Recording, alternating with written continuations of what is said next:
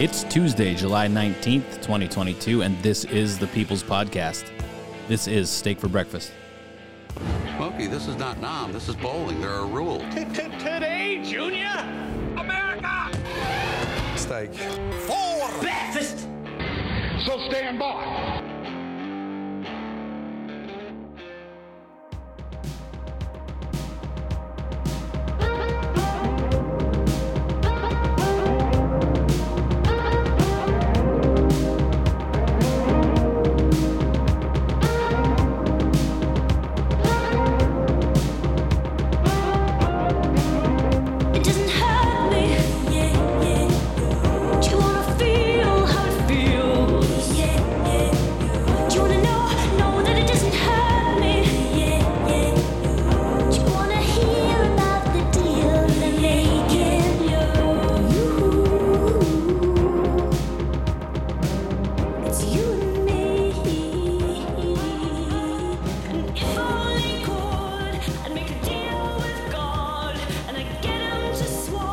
This episode of the podcast is brought to you, as always, by Man Rubs. Mm. Rubs, barbecue tools, blow torches, t shirts, coffee cups, and all around barbecue related gear for you to make barbecue great again can be found at manrubs.com and on Instagram, manrubs.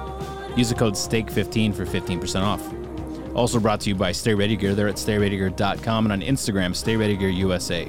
Holsters, custom kydex, mag carriers, tourniquet carriers, on and off duty gear, hot melted plastic made just for you.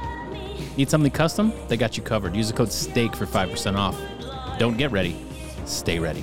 The Pillow King of Minnesota, and the apparatus known as the My Pillow family.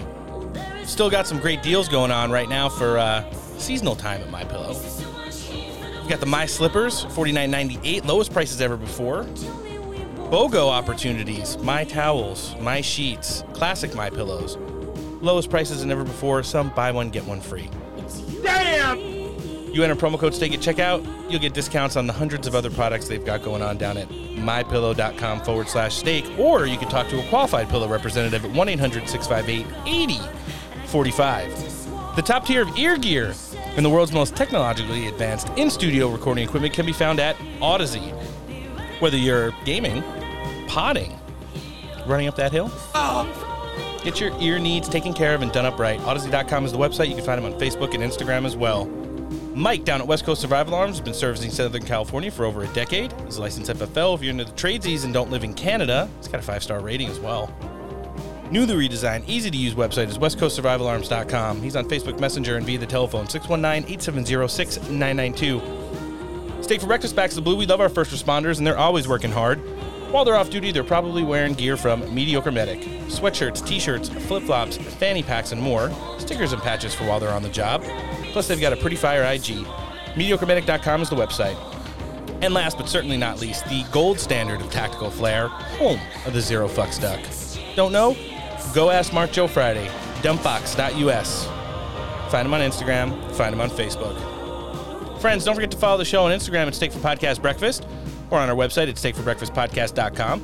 There you'll find a link tree that'll take you to all our social medias, the website, our newest Substack, Telegram, and more. On that note, and to all our friends joining us today on the Patriot Podcast Network via the Roku app, from the Twitterverse, Instagram, Discord, Frank Speech, and now our verified account on Truth Social, welcome. Tuesday edition Steak for Breakfast podcast, episode 153. I'm Roan. Noah's here. Yo. Antoinette's back. Guys, we've got a great show lined up. We're going to be sitting down with the New York Young Republican Club president, Gavin Wax, to discuss everything that's going on in the state and beyond. And we're going to have a great discussion with the spokeswoman for the 45th president of the United States, Miss Liz Harrington, will be here as well. But before we get into any of that, let's jump into the news. How you guys doing this week? Outstanding. I had a great but horrible weekend. Yeah? Yeah, you know, well, Well, w- yeah, we were. Well, Antoinette's got some stuff going on. We'll get into that in a sec. But we were supposed to go away, uh, take a little trip to Arizona, and that didn't go as planned. Of course, uh, we had some things come up, and then in addition to that, I did not get a uh, refund from my Airbnb, so eight hundred ninety-two dollars into the wind. You didn't even get a partial? Nothing. What? They have the fourteen day cancellation policy, not day of. Wow, that's so fucked up, dude. Is that just a specific Airbnb one for that one? Because I got some money back for mine. I got 50% of everything but the first day. All of them are different. Wow. Yeah. My lady was cool. She even actually uh, hooked me up with a little bit more. I like it. And even though that didn't go down, we took the uh, my family took the kids to Universal Studios. Oh, so even more expensive. They had a blast. It was, uh, I believe, uh, just under seven hundred dollars for the tickets. Both Airbnbs were around two fifty, not including the over hundred dollars in taxes and two hundred dollar cleaning fee for each place. So, in addition to losing thousand dollars on our not trip to Arizona for the Trump rally last weekend, I dropped another two grand in Los Angeles that I didn't have this weekend. Well, you didn't have to go to work. That's always Worth plus. every penny. Every penny. So, and and here we are. Uh, Antoinette, how you doing? Welcome back. We missed you last week. We know you've been busy. Yeah, no, I'm I'm in the process of moving, so it's been really wild. Yeah. Um, now moving is never fun. Never fun. doing it with a toddler as well. So Yeah, I can only imagine. I mean, I did it. I think once when my kids were little, but we kept them distracted. And uh, you guys don't have as much family there as, as I do out here in San Diego. So I mean, it could be worse. You could have really heavy hobbies. I have heavy furniture. yeah, there you go. Joe Biden had a heavy trip last weekend. Ooh. Uh, he took his first official trip as well, and I'm air quoting again, official trip as the president of the United States to the uh, House of Saud to meet MBS, and yeah, didn't really go as planned. Well, it probably went exactly to plan, but not the plan that Joe Biden had in mind or that his handlers told him was going to go down. Um, it's just weird optics from top to bottom. And it's one of those things where I just want him to stop fist bumping people. Hmm. It's so awkward. Weird. It's so awkward. Well, well, that was only one of the uh, weird things that came out of that. There, there was so much stuff going on in regards to that trip. We, we do have to take into consideration the fact that just 16 months ago, um, Joe Biden and his administration were talking how they don't even really consider them a legitimate government after what happened to that journalist for Al Jazeera. Mm. And he couldn't ever see himself sitting across the table, more or less meeting him face to face Well, that's awkward. as he did this past week and, and, and into over the weekend. Yeah, I, I thought it was really interesting to see. I, I- I don't understand what the optics of it were, but by the end of this segment, you're going to see that, you know, it really wasn't a very productive trip. And uh, I love all the memes with the they Photoshop Joe Biden holding a gas can, like he ran out of gas on the side of the road. It's amazing. or him tripping up the stairs with the gas can. Yeah. Love it. I mean, it's a heavy gas can. I like them uh the the reels that people are making of the difference of Biden versus Trump with them. I think it's so funny. Oh yeah. I mean, crickets versus music, sword dance versus fist bumps. Yeah, it, it, it definitely was uh, a lot of bad optics. And as we jump into some of our audio clips here, the first one we're going to hear from is uh, Republican Senator, January 6th, the run around the halls crying-er, Tom Cotton, weighing in on some of the optics of this trip from the uh, inside looking out. Let's hear what they had to say on, I, I think it was Maria. Let's bring in Arkansas Republican Senator Tom Cotton to talk more about all of this. Senator, the main event on President Biden's schedule this evening there in Saudi Arabia is this big meeting, as we just saw in that pool spray, with Mohammed bin Salman, the crown prince of Saudi Arabia. That is a complete 180 from what the president said a couple of weeks ago mm-hmm. was going to be the focus of this trip. Listen to what he said back in June. I'm not going to meet with. I'm not going to meet with MBS. I'm going to an international meeting, and he's going to be part of it. Hmm. I'm not going to meet with MBS. I'm going to an international meeting. He, he, he has a penchant, this president, of telling the nation what he's not going to do and then doing the opposite. And in doing so, it, it almost gives the idea that MBS has got the upper hand here. He sure does. Well, John, it also kind of creates the worst of both worlds. Joe Biden should have never ostracized Saudi Arabia and Mohammed bin Salman.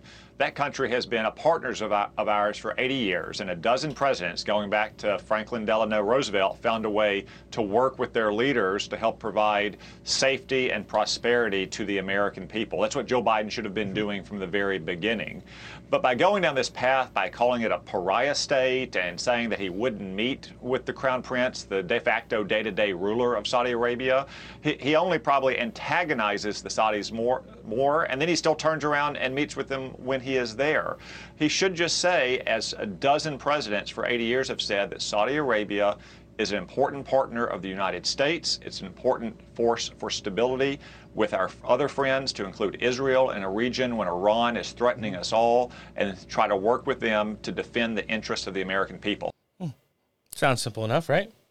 Mm-hmm.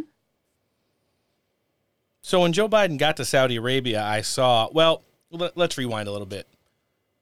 We all know Donald Trump went and it was like, we, we, everybody remembers the sword dance, the ceremonies, the touching of the orb, and all Yep. that other stuff. But what's what some people don't realize the Hollywood type welcome they gave Donald Trump with like the parade horses who high stepped and hundreds, if not thousands, of soldiers and uh, parts of the royal guard of uh, the Saudi family that welcomed Donald Trump. It was like literally probably like the world leader version of the best bachelor party ever. literally, when Donald Trump went. Great way of putting it. It, well, let's just compare that with what happened last week. Joe Biden was met on the tarmac by 10 diplomats, Mm-hmm. five soldiers, and the mayor of Mecca. Yeah, that's it. I mean, it's like it's a joke. You've never seen a U.S. president treated like this before, huh, Antoinette? Not never. And it's very telling. And if nobody is noticing this eh, on any side, I don't even know what to say at this point. But it's very obvious, like who, who, in my opinion, is the real leader. Well, I, I don't disagree with you there. Uh, the Saudi foreign minister was one of the top diplomats from the kingdom who attended all of these high level meetings. And uh, he gave a little brief to his people following some of them. Let's hear some of that audio. Made uh, quite clear to President Biden that uh, we have an expectation uh, uh, to see the U.S. behave uh, in a similar responsible attitude. You know, we have seen issues, whether it's Abu Ghraib or even the drone strike in 2021, uh, you know, which have full family cut. You know, all of these are issues that demand accountability. The U.S. has shown historically that it holds itself accountable. The kingdom has done exactly the same. To impose your values on others is not going to be uh, effective. It will get you uh, a negative reaction. It will get you exactly the opposite of one. You cannot impose your values by force, and you have to understand. The Crown Prince was quite clear with uh, President Biden that uh, in the end we have our own values, and those values we are not going to align 100% with U.S. values ever, because we are very, very uh, proud of our own traditions, our own values, our own uh, faith, and we're going to work together is if we respect each other, and that me- includes uh, countries respecting each other's values and sovereignty. Uh, uh, I think the conversation uh, uh, was uh, quite clear, and I believe President Biden uh, uh, took it uh, uh, uh, to heart in, uh, in this discussion. So, in other words, fuck Joe Biden. Yep. And everything he asked for.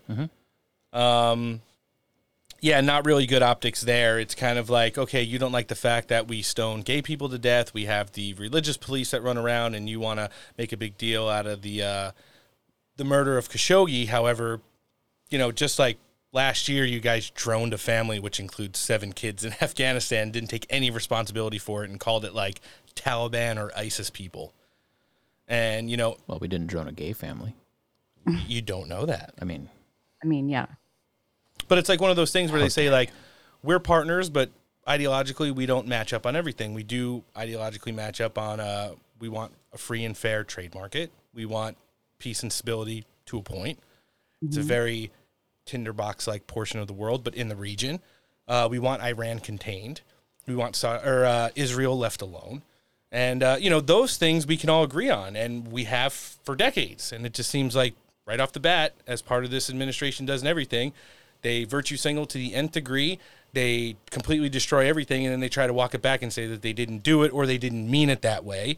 And uh, good for Saudi Arabia. They're an extremely modern ruling governor governing body over there, and they understand this stuff. They're like, you know, I feel like a lot of their high-ranking members of their administration like watch social media and participate in stuff like that. And it's not like our administration where everybody's so absolutely detached from reality. It's disgusting.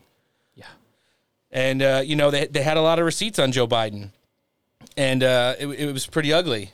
He returned to the White House over the weekend under the cover of darkness. And uh, they were trying to usher him inside, but the reporters were peppering him so bad he went over and asked a question. President Biden, the Saudi foreign minister, says he didn't hear you accuse the crown prince of Khashoggi's murder. Is he telling the truth? Is the Saudi foreign minister lying, President Biden? Here he comes. Hmm? Look, it's like a scary movie. The Saudi foreign minister says he didn't hear you accuse the crown prince What'd you say, Mitch? of Khashoggi's murder. Is he telling the truth? No.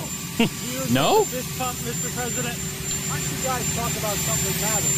I'm happy to answer questions that matter. Will inflation go down from here, Mr. President? I'm hoping. We'll know in the next. President Biden, will you be honoring your campaign pledge to release all the marijuana inmates in prison? I don't think I don't think anyone in prison, anyone should be in prison for the use of marijuana. We're working on the crime bill. Thank you.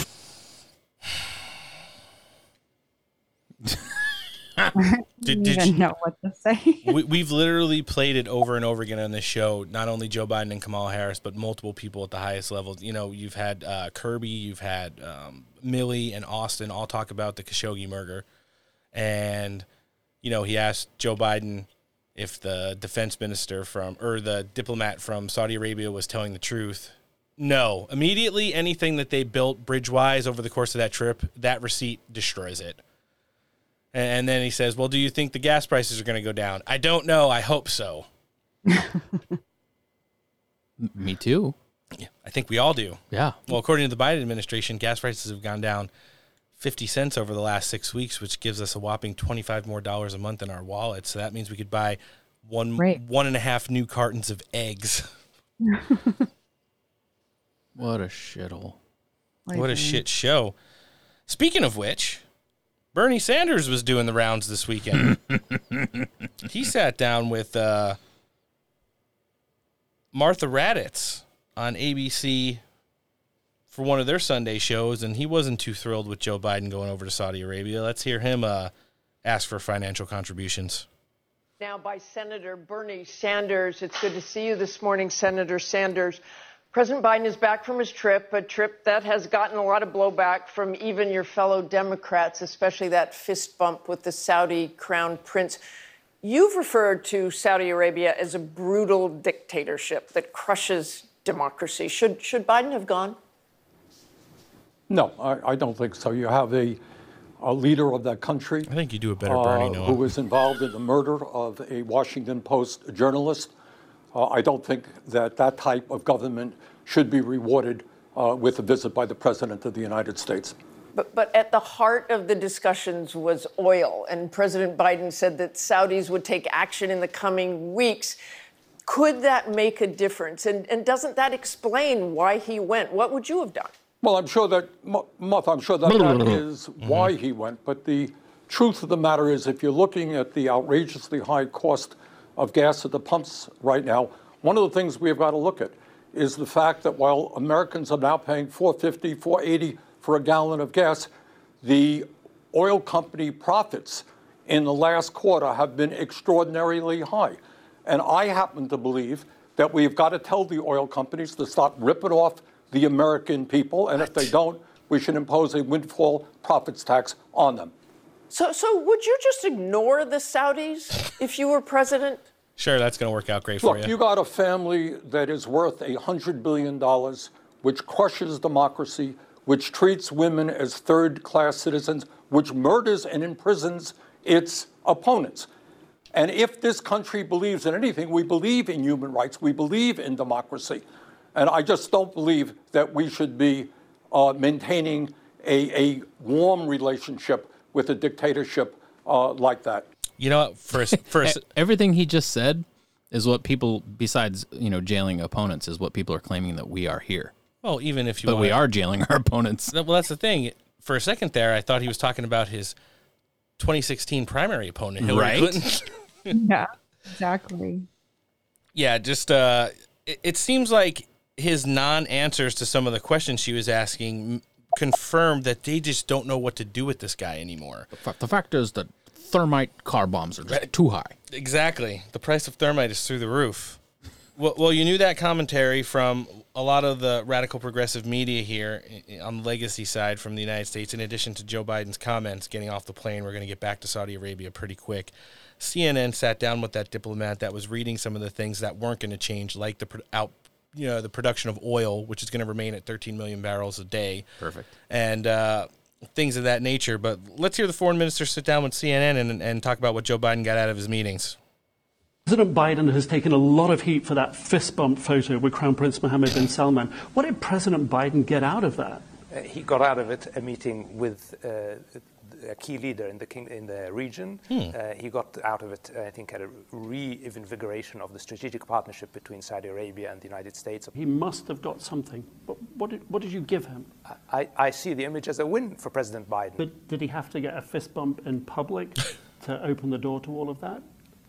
I- I don't know why uh, we're hung up on a fist bump. I think uh, you know the two leaders met, uh, uh, they exchanged pleasantries. This is quite normal. So, but if you don't understand it yet, The president's son also likes fists and bumps.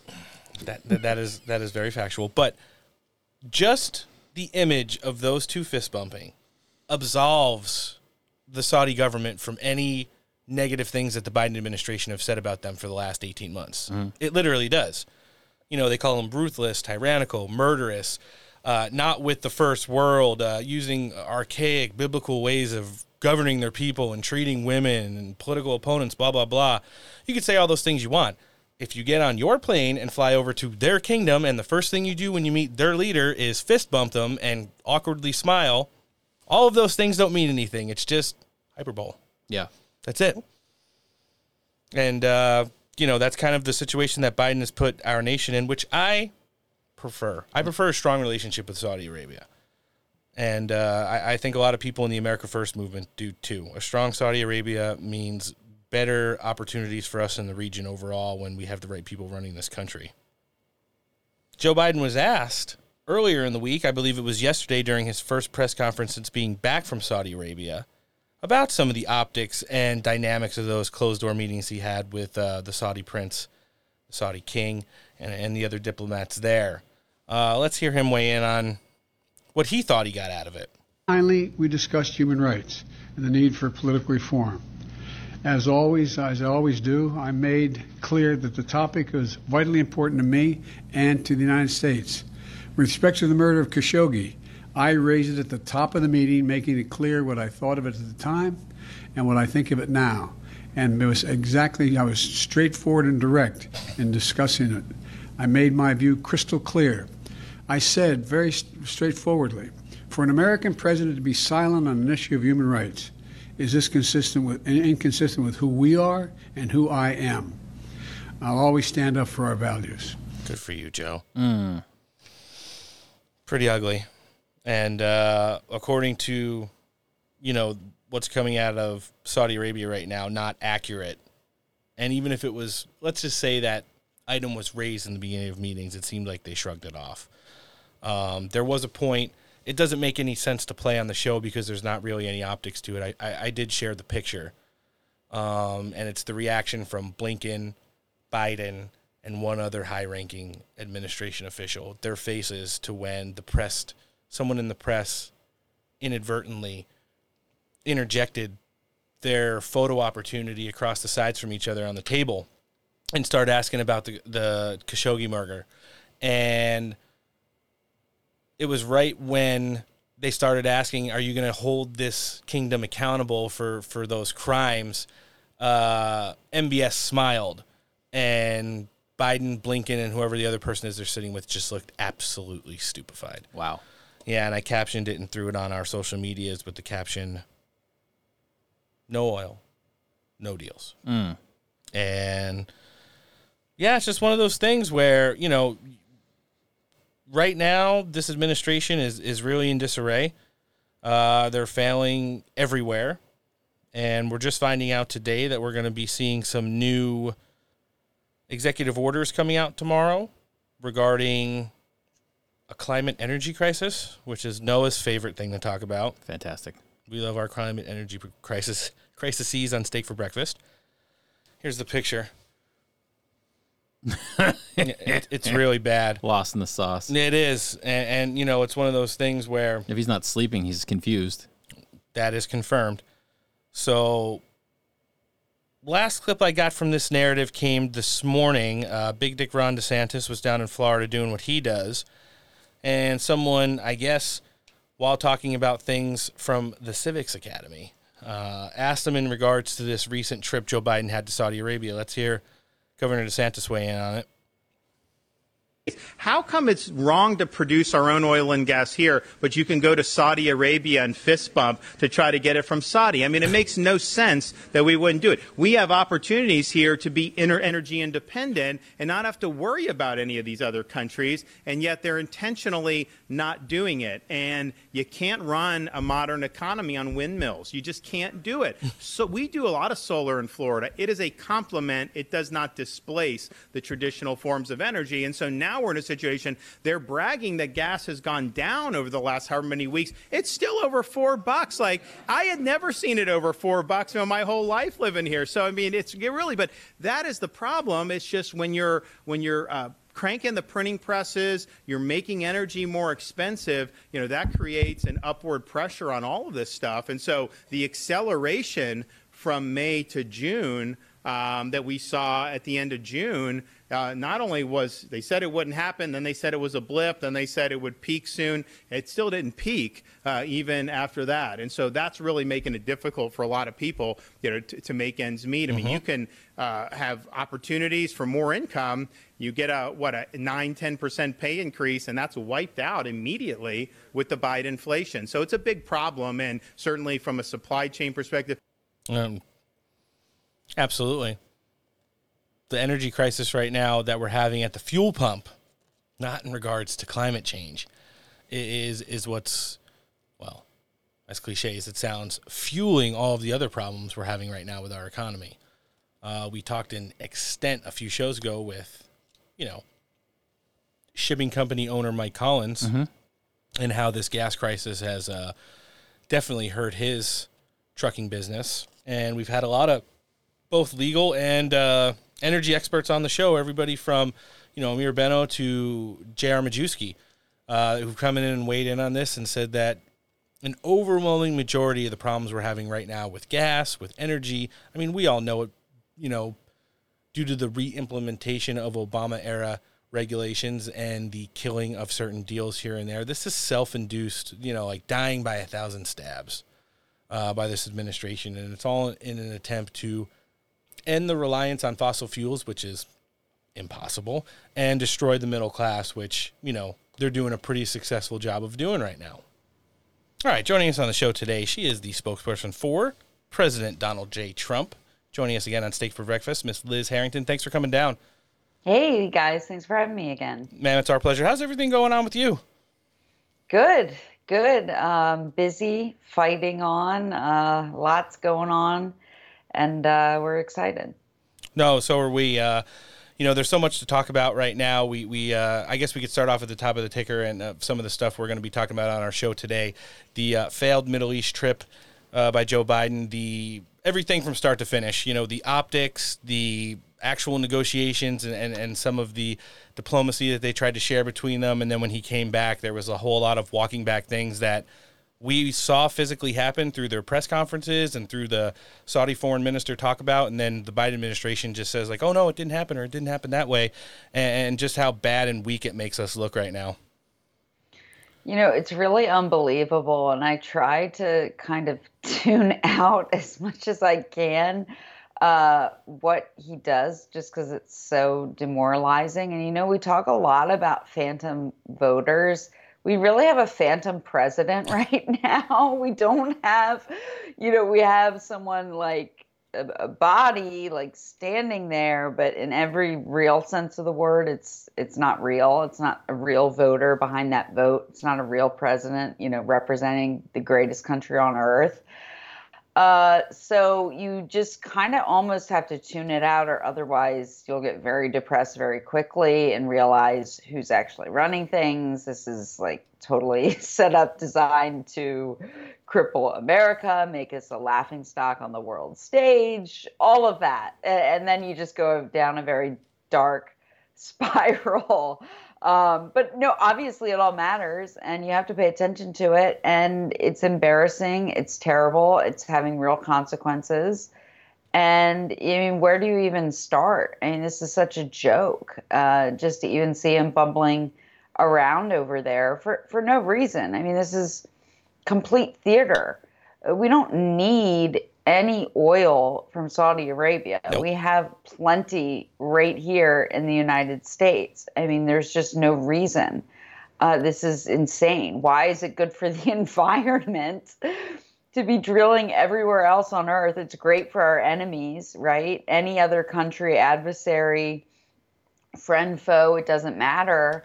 Uh, they can all uh, tap their resources, but we're not allowed to. It, it, it's so despicable what they're doing. It's such a sabotage of our great country, and it's not just hurting us; it's it's hurting the entire world. Because look, look who's benefiting. All, all the bad, you know, guys are basically benefiting uh, from America not being a net exporter and amazing producer of energy to provide to the world like we were under President Trump. Yeah, I mean, you're 100% correct when you talk about some of the uh, the countries that are benefiting the most. Obviously, Russia, who you know Donald Trump did more than an excellent job of containing over the course of his presidency, and he's been the only one in modern times to do so. We always talk about that on the show. It's such a a, a crucial issue. They could make and spin whatever narrative, like they were buds and they had, you know, they, they laughed about bad stuff going on in the world. Fact of the matter, Vladimir Putin didn't do anything to any other country while Donald Trump was the president end point. Uh, you could say whatever you want about the optics of it or how he did it, but Donald Trump did a lot of things differently than other presidents. And guess what? He had immense success in doing so. Yep. Uh, I think when when you talk about you know how China and places like Venezuela and Iran have have benefited from this, and, and even Saudi Arabia, I don't think they uh, are pretty satisfactory in, in their region right now with the stability of things going on and, and they're even like you know pseudo negotiating with Iran who regularly drones their oil fields now because of the weak leadership in the United States. And we've seen such a collapse on the global scale since Donald Trump's left office Boris Johnson uh, the assassination of Shinzo Abe. You see what's going Mm. on in Europe with the uh, the stuff with the farmers. You had you know basically a, a president saying that he doesn't want to be president anymore in Italy. And it just seems because of the power vacuum in the Oval Office right now uh, the rest of the world is really feeling it and these are the results Exactly. The consequences of a weak America are just devastating, and we're seeing it slowly play out. It's it's very scary times, really, to look at the destabilization. It's not just um, one country. It is almost all happening at once, and you laid it out so well of of just the almost domino effect of having a weak America, of not having a strong uh, leader. And we clearly don't have that right now. And we had it under President Trump. I mean, everything he did was just such basic common sense, but for the benefit of our country. And like we said, when you have a strong America and when you have respect for America, the bad actors don't do the bad actions. I mean, that's just the way it goes, and that's human nature, but that's how nations act as well on the bigger scale when you have this vacuum, when you have uh, the lack of leadership. You would have never dreamed of Russia going in against Ukraine under Donald J. No, Trump's nope. watch. It would have never happened. Everyone knows it. Even the fake news had to admit it. Well, why didn't we see this happen? Everyone knows why. Because America, you wouldn't think twice about doing anything uh, that President Trump didn't approve of, really. I mean, because he's not all talk, he actually has actions to back it up. And they know that they can just do whatever they want because there, there's nothing, there's no, no force behind our empty words. Our words now are not just empty and hypocritical. Uh, they really are totally meaningless, and they they literally have nothing behind them uh, except smoke and mirrors and manipulation, and everyone's beholden to somebody else. I mean, that type of weakness is so provocative to people like Putin, to people like Xi, to enemies all across the world. I mean, they capitalize, and that's what's happening. And it's scary to see just these nations fall apart when they were so. Mean, for the first time, we had three peace deals in the Middle East going on four and five uh, under President Trump. I mean, this uh, unheard of. The, the stability you had in that region, the stability you had in Europe, uh, and of course with Russia and China. China wasn't dreaming of moving on Taiwan or any or, or doing really anything else. I mean, they were they had to come to the negotiating table on trade. Yep. And before the China virus, I mean, obviously they had plans to, they had to do something to disrupt everything because, you know, America was winning and that's bad for the globalist agenda. It just is. When America's strong, uh, all other freedom loving nations are strong. When we have good sovereignty, when we have better trade deals, when we have a uh, better middle class, all these different things make the entire world more stable. And they can't do get up to all these shenanigans that we see they're up to. And, and it's just so bad for not just American workers, but the entire globe as well. Yeah, and and you know you could point it out into just some of the things that happened in regards to like let's just take some of the comparisons to the way Donald Trump leads and the way Joe Biden is well, can you know supposedly doing it these days. So, you know they made the big Khashoggi stink about this whole trip. The the media did, and you know they interrupted meetings and this that and the other thing. And then Joe Biden comes back to the United States. And, and says like, oh yeah, we, we made it the forefront. We told them about our discuss, and they really like, you know, they understand them. And then you have the foreign minister for Saudi Arabia come out and go on CNN like literally that night and was like, "No, we didn't talk about it. It never happened." It's like they know it's a non-starter and non-issue. Where in turn Donald Trump, he still goes to rallies this day when he talks about what's going on between Russia and Ukraine, and he's like, "Listen, I told Vladimir Putin, you invade Ukraine, I'll bomb Moscow." Now you don't see anybody like Russia's one of those things when when they have false narratives come out about them, they want to dispel it immediately. I've never seen anybody from Russian state media or even Vladimir Putin weigh in on the fact that oh no, he never said that to me. He's just doing his little grandson. Like I believe firmly that that really happened. Yeah. And you could just see the optics and the, the the respect level that leaders had for each other, and it's it's one of those things that we're surely lacking in the Oval Office these days. Oh, absolutely. And they all kind of know that America's for sale now, and it has been for. And, and the people that are supposedly running it have, you know, sold it out for decades. In the case of Joe Biden, but uh, they know that there's there's nothing behind it. They know. I mean, after Afghanistan, they know that we're not going to do what's in the best interest of America. We're not going to do what's good for a strong America and a stable world. So, I mean, that was such a signal. And what kind of withdrawal was that? I mean, that is so devastating. And I think for years to come, looking back on that type of sabotage of a 20 year war to leave $85 billion worth of equipment in the hands of the enemy, to leave Americans behind. Yep no accounting. I mean, we still don't even know how many were actually left. And this is who does that to their own people, who does that to the region when you spilt so much blood and treasure. Um, and it just kind of pulled the mask off the whole thing to begin with.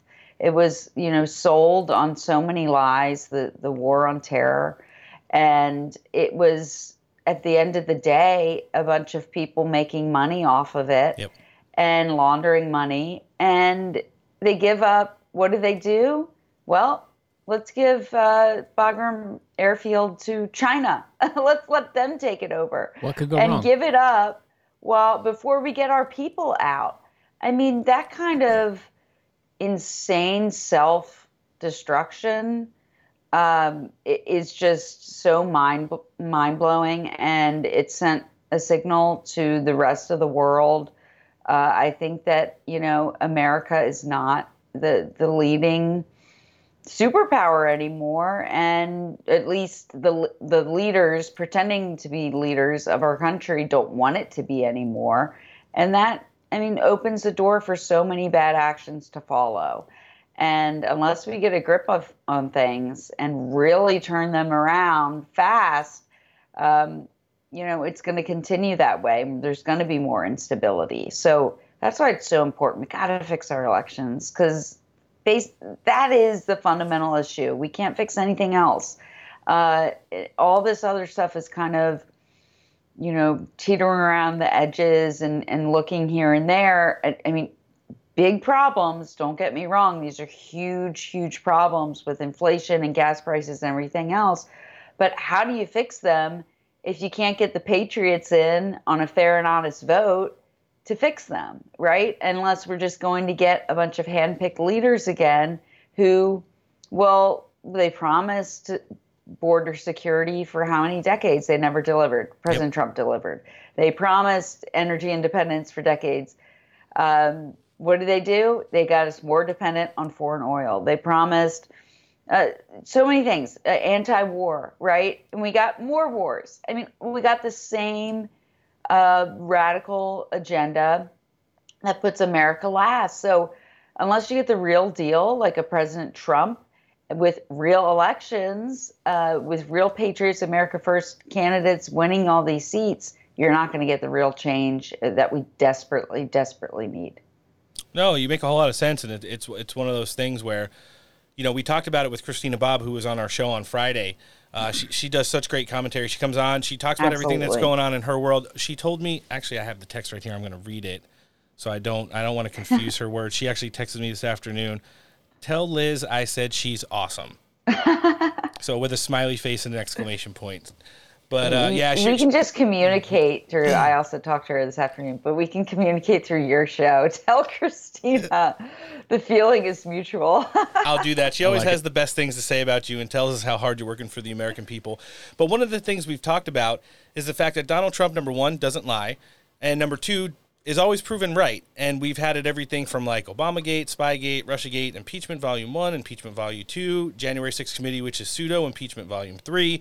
Right. All of the things that he said. Listen, this is the way I did it. If you want to spin the narrative and change it into something else, that's fine. But at the end of the day, we're going to have receipts. I mean, I was the president. It's like everything's recorded. There's documentation for everything. Uh, you've got people like Kash Patel who's leaking a lot of this. Well, you know, uh, legally leaking a lot of the stuff for everybody to see from the archives and stuff regarding January 6th. So we're getting to the bottom of that narrative. The only one that the mainstream media has not really given into yet is the 2020 presidential election. But between these ridiculously falling poll numbers, the optics on the worldwide view, and the fact of the matter of, uh, you know, 94% of 18 to 33 and 78% overall of Democrat and independent voters don't want Joe Biden to run in the midterms when he supposedly got the most votes in the history of the galaxy. Uh, we all know that's where They- we're at yeah, right they now. might have to just like stoop to admitting it was stolen just because Yeah. their ratings. and that that's really where we're at. We feel like at the end of the day, President Trump is going to be vindicated and eventually proven right on this. Yep. Well, it would be like you said, literally the one thing. This is what frustrates me so much with you know conservative, you know, media. Uh, this is the one issue.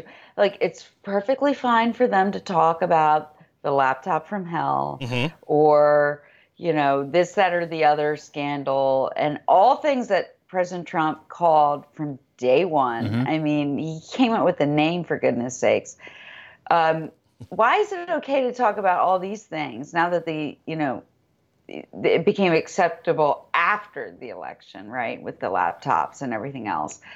Why is the one thing you you claim he's wrong about you know Eh, really? I mean he's literally right about everything else but they won't touch election fraud when there's so much there. I mean i'm telling you to this day there's so much that you can dig into and find concrete evidence of fraud determinative fraud. I mean, real journalists, and there's plenty out there, especially on the right. There's still there still are some out there. I mean, you you'd have a field day. There's just so much to look into, and they refuse to look into it. And of course, he's going to be proven right, and history will certainly prove him right. But I think we don't have to wait at that long. I really do. I feel more optimistic today than probably I was the last time I was on your podcast. I think I was on in like a little probably a Debbie Downer. Yeah, you, you were I like, I, apologize. you're like, I don't even know. This is just disgusting. Yeah, no, you were you were you were crapping on everything last time you were on. It was pretty funny.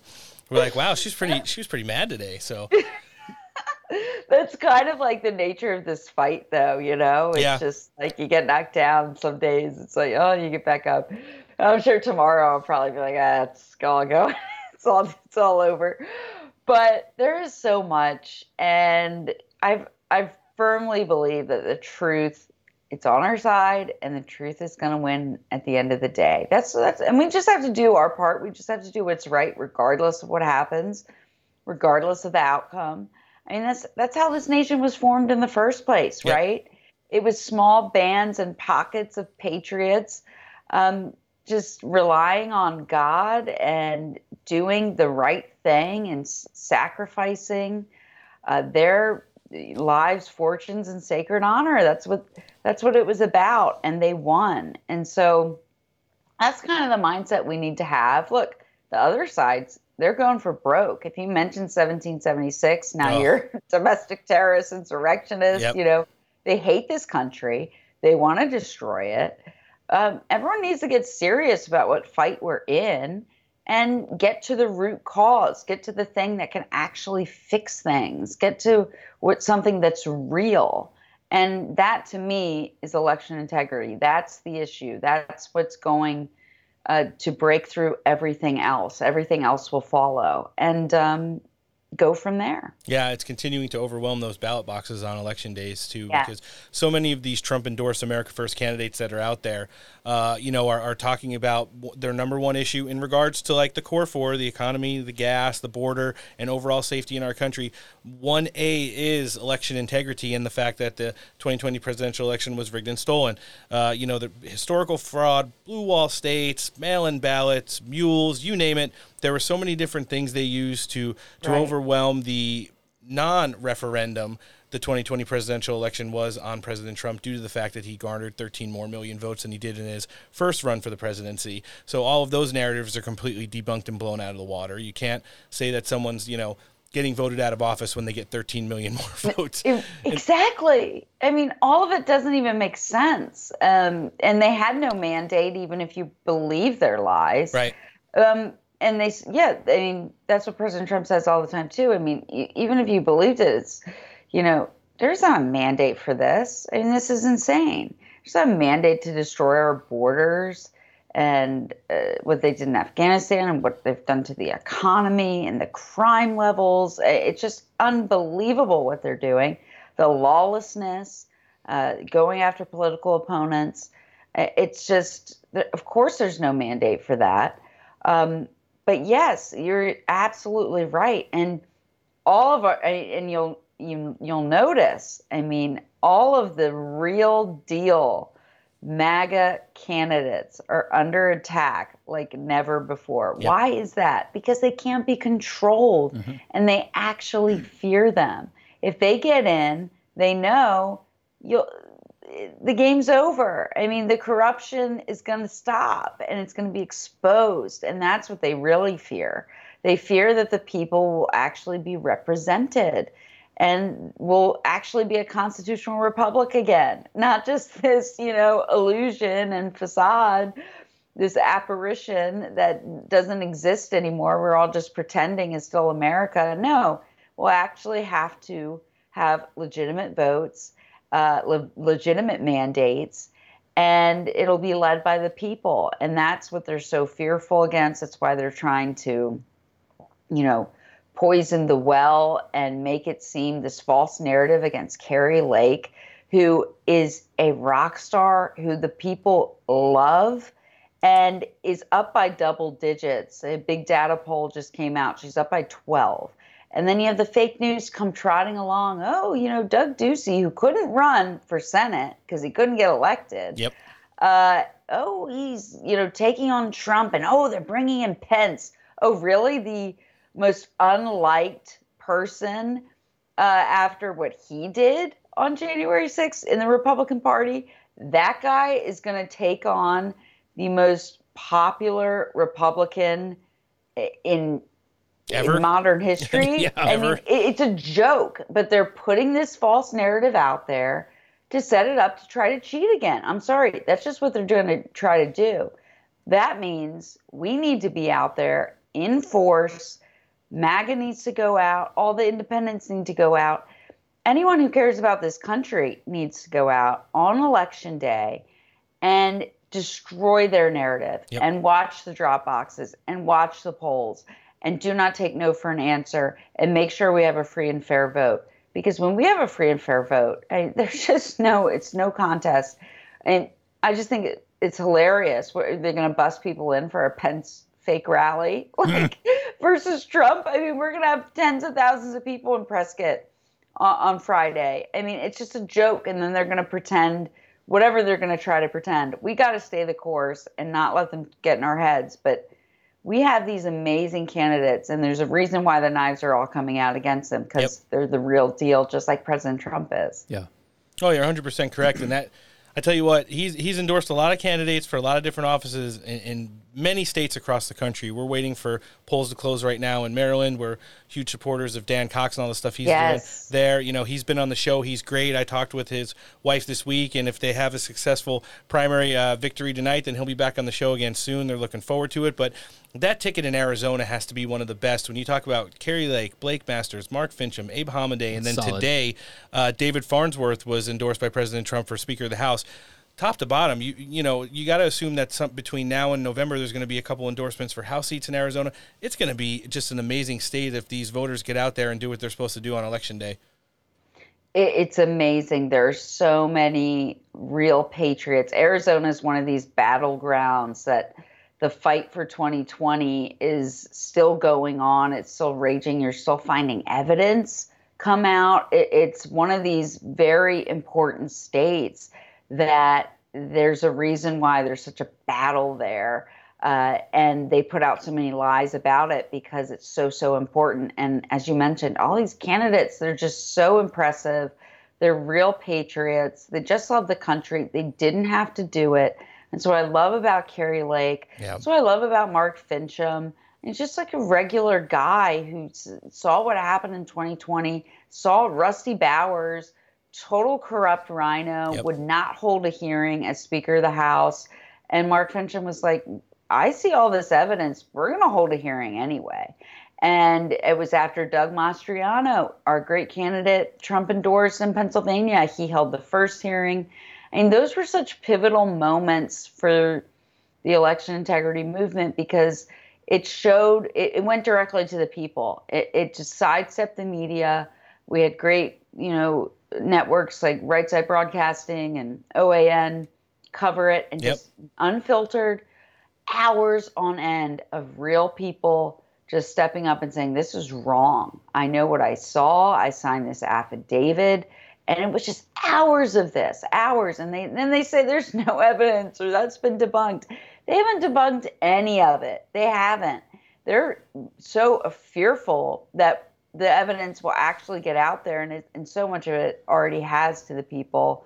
Um, that's why they have to try to smear 2,000 mules, which is such a big part of it. And it's just amazing because the truth just keeps it just keeps charging on, it keeps marching on, and we've got these great candidates who that's what they're all about. They're just about the truth, and they're real fighters. Uh, Blake Masters is such a solid candidate, and the Trump endorsement is such a huge boost to him.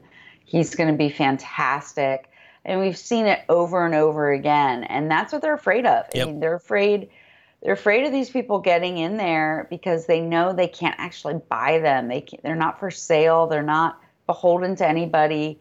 It's the people that are behind them, and President Trump, you know, gives them that boost to say, "Here's my seal of approval," and MAGA voters know, and they say, absolutely, and it puts them over the top, and and they're very fear, fearful of that. Yeah, that, that some of those polls you were just talking, I see coming across the ticker right now. Blake Masters has climbed to uh, an 11 point lead in this new poll that was just released by CD Media and the People's Pundit, which uh, puts him at over 30% for the first time, uh, lowers the undecided voters, and then Kari Lake over 43% in first place with the with the nearest. I'm not even going to mention their names after what some of the legacy medias have done to Miss Kari Lake over the last couple of weeks. She's sub 30%, so almost a 14 point lead for her there as well. And uh, we've had that entire Arizona ticket on the show multiple times, and you know we'll continue to bring them on all the way up through the general election and, and promote those America First values that they're all running on. Um, Liz, I want to switch gears a little bit. Some of our listenership this week has been asking because they knew, you know, we tease who's coming on the show a couple days before. Now, over the course of the last week or so, we've seen a couple tragedies in in the, in the life of the president. Obviously, we already touched on a little bit the assassination of one of his great friends, not just diplomatically, but person to person, Shinzo Abe, and then, of course, the unfortunate and unforeseen death of uh, you know, the mother of his children, uh, Ivana Trump. How's the president doing right now? We know that he's getting gearing up for, you know, we've had so many people in the administration, like, you know, Whitaker and Kash. Uh, Devin Nunes has been coming on the show, and Ambassador Grenell talking about how he's gearing up for rally season, and it's going to be bigger than any rally season he's done ever before heading into these midterm elections because we all know how important it is. But is he gearing up and uh, mentally getting back to, you know, going through some of these tragedies right now that that probably, you know, have really affected his family? Well, well, they have. It's very, very tragic and sad, and especially for you know the children. Yeah. And it, you know, just to unexpectedly lose your mom like that, it's just, it's very, very hard. And you know, it, and the assassination also was just so you know unexpected, and it, they're very difficult things to take. President Trump is an incredibly strong person, uh, and he. It, it's amazing he keeps so busy. I mean, he had the Alaska rally. Um, he had a Las Vegas uh, big speech Yep.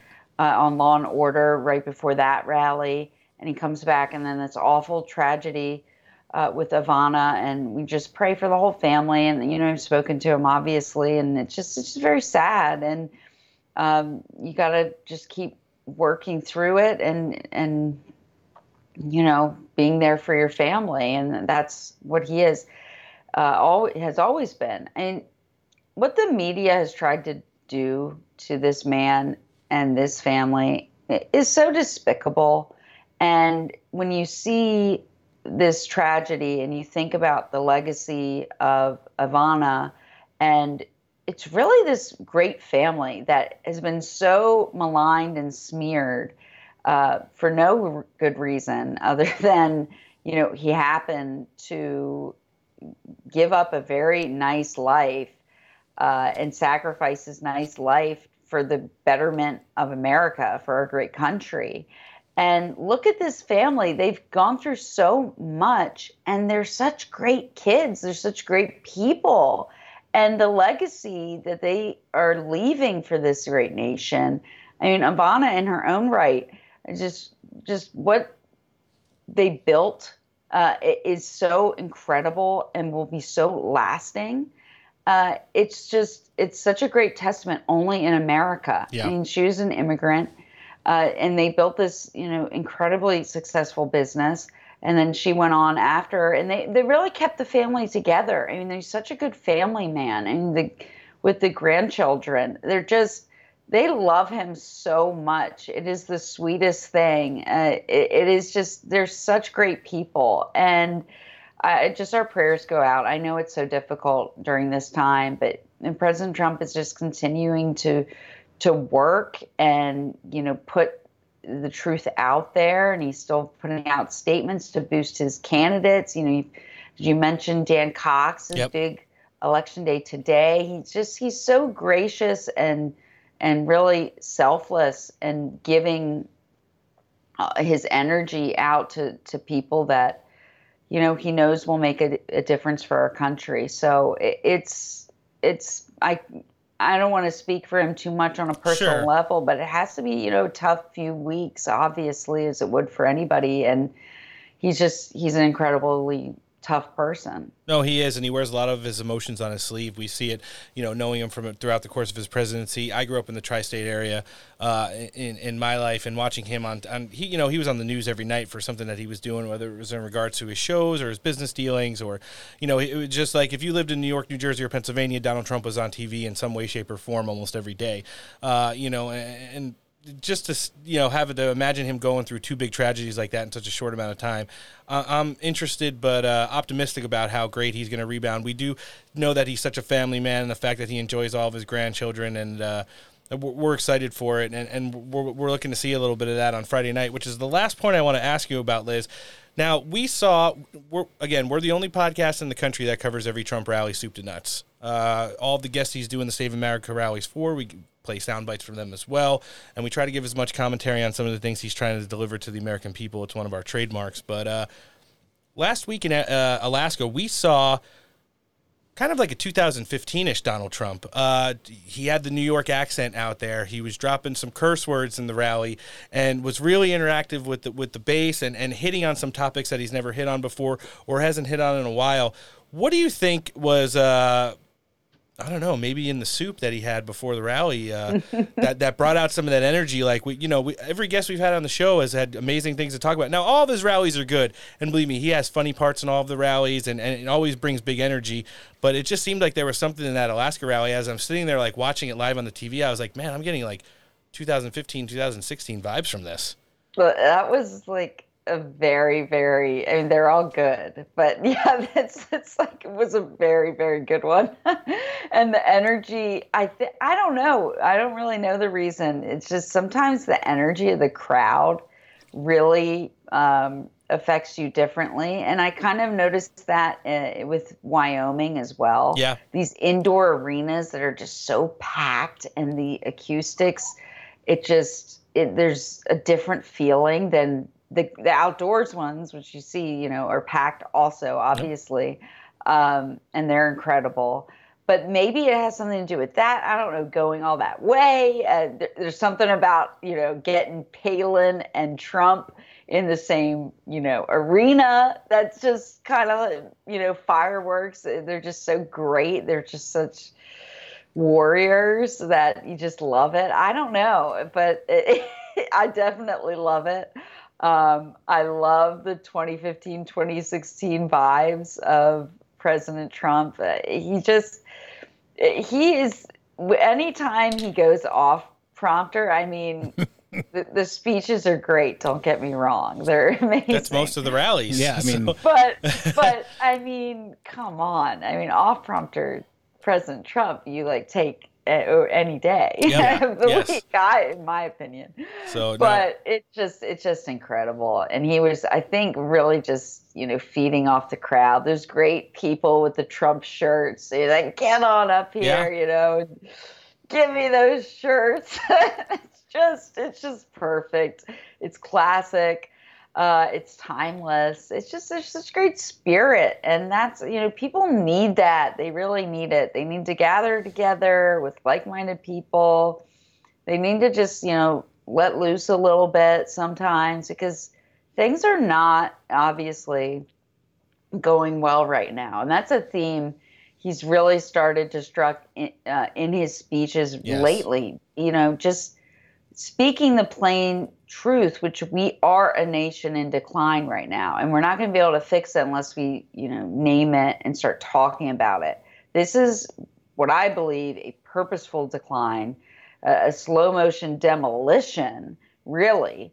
And he's been speaking about this, and we have to call it out. Um, otherwise, we're not going to fix it. But in the midst of all that, you're just being real. You're Yeah. just being real with Americans. And that is what President Trump, he knows because he is real. And that's what he's always done. That's what he's always been most successful at, just being real. And um, that's that's what people are hungry for. So that's why I think so many people were just loving the Alaska rally. It was it was just real. Yeah, it certainly was. And, and when you're dealing with a once, you know, they call COVID a once in a generation or once in a lifetime pandemic. We're dealing with a once in a generation or once in a lifetime political icon like Donald Trump, the likes of which we've never seen before. It, it, it may be fanboyish or cliche to say, but I'm telling you, you haven't seen Bill Clinton, Barack Obama, and eventually, uh, if he remains with us in the living, Joe Biden go out and do any kind of events after their presidencies and bring 30, 40, 50, 60,000 people to just hear them speak about politics. And it's like one of those things where, you know, he has united the party so much and brought so many people into the political arena who just want to be regular people, but they know that these real issues have to address. They have someone who speaks now like the common man who can really identify with them and explain to them, like, listen, we're a nation in decline, but if we pump the brakes and really do things that are going to get this country back on the right track, that's what's going to start making America great again. Got to accelerate out of the turn. Yeah, definitely. Definitely. Yes, we need that so so desperately. I mean, it's just and people feel it. They they really do. And they they're they're just dying for for to hear that truth be spoken. I think it just just to be able to hear it, uh, it does a lot to kind of ease people's minds a little bit because they see everything going on and it just feels you feel like helpless sometimes. It's like what is happening to our great country? Like nobody nobody signed up for this and it's just it's just awful. Yeah. And uh, what won't be awful is when he finally announces that he's going to be running again, which we all know is coming, but we'll, we'll wait for you to, to tell us at some point soon, which is my last point. I want to be able to direct all our listenership to follow you across social media. Uh, Liz, if you want to give out them, and we'll live link it in the show description today. yes truthsocial.com uh, i'm at real liz usa Perfect. And uh, it's been a pleasure sitting down with you. I, I, I speculate that we'll at some point in the future sit down again. Absolutely We you guys love- are great She has a steak for breakfast endorser. This is the spokesperson for the 45th President of the United States, Donald Trump. Miss Liz Harrington, thanks for coming on Steak for Breakfast. thanks so much for having me Take care. So the Biden administration wheeled out some of their best all stars to take center stage. Can't wait. Via the fallout from the visit to the Middle East, in addition to a lot of the other things we've got going on in the country right now. But we're going to stick in that thread to start. Peter Doocy was in the White House press pool yesterday and uh, was asking KJP, why did Joe Biden go to Saudi Arabia if he didn't get anything out of it? But so ultimately, we get back from this trip. There's no new peace talks in the Middle East. Nope. There's no new commitment to increase oil production No. in the Gulf. So what was the point of this trip? I just read out earlier, uh, Peter, of all of the things that All had my talking occurred. points. Uh, that we, th- some of the um, uh, uh, the do outs or the some might of wanna the dust things off the that Garrison uh, we button for were this able to get done All of it. Uh, during this trip. Look, I want to let's step back for a second and talk about um, what the president was trying to do on this trip. Okay. If you look at this region, Finally. the Middle East, it's a critical uh, region.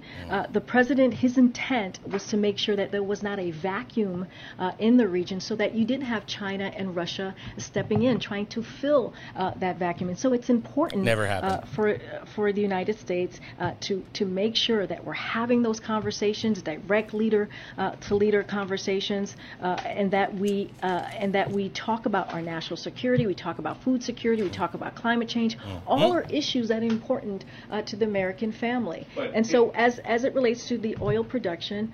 I talked about, and, J- and Jared talked about what OPEC OPEC Plus did early in June. Uh, we are we are confident that we will we will be able to measure. She forgot to uh, mention women's rights and all that stuff. Of, of those conversations that the president had in the next several weeks. Why not insist on a commitment, though? He gets back with no commitment, and the price of oil per barrel shot up. Yep. Is that what the president wanted? To go So there and have the price so of oil again- more expensive? But again, we have seen gas prices go down in in the past 34 straight days. Aren't they Uh, go down. dollars a gallon higher than when you guys took office, though?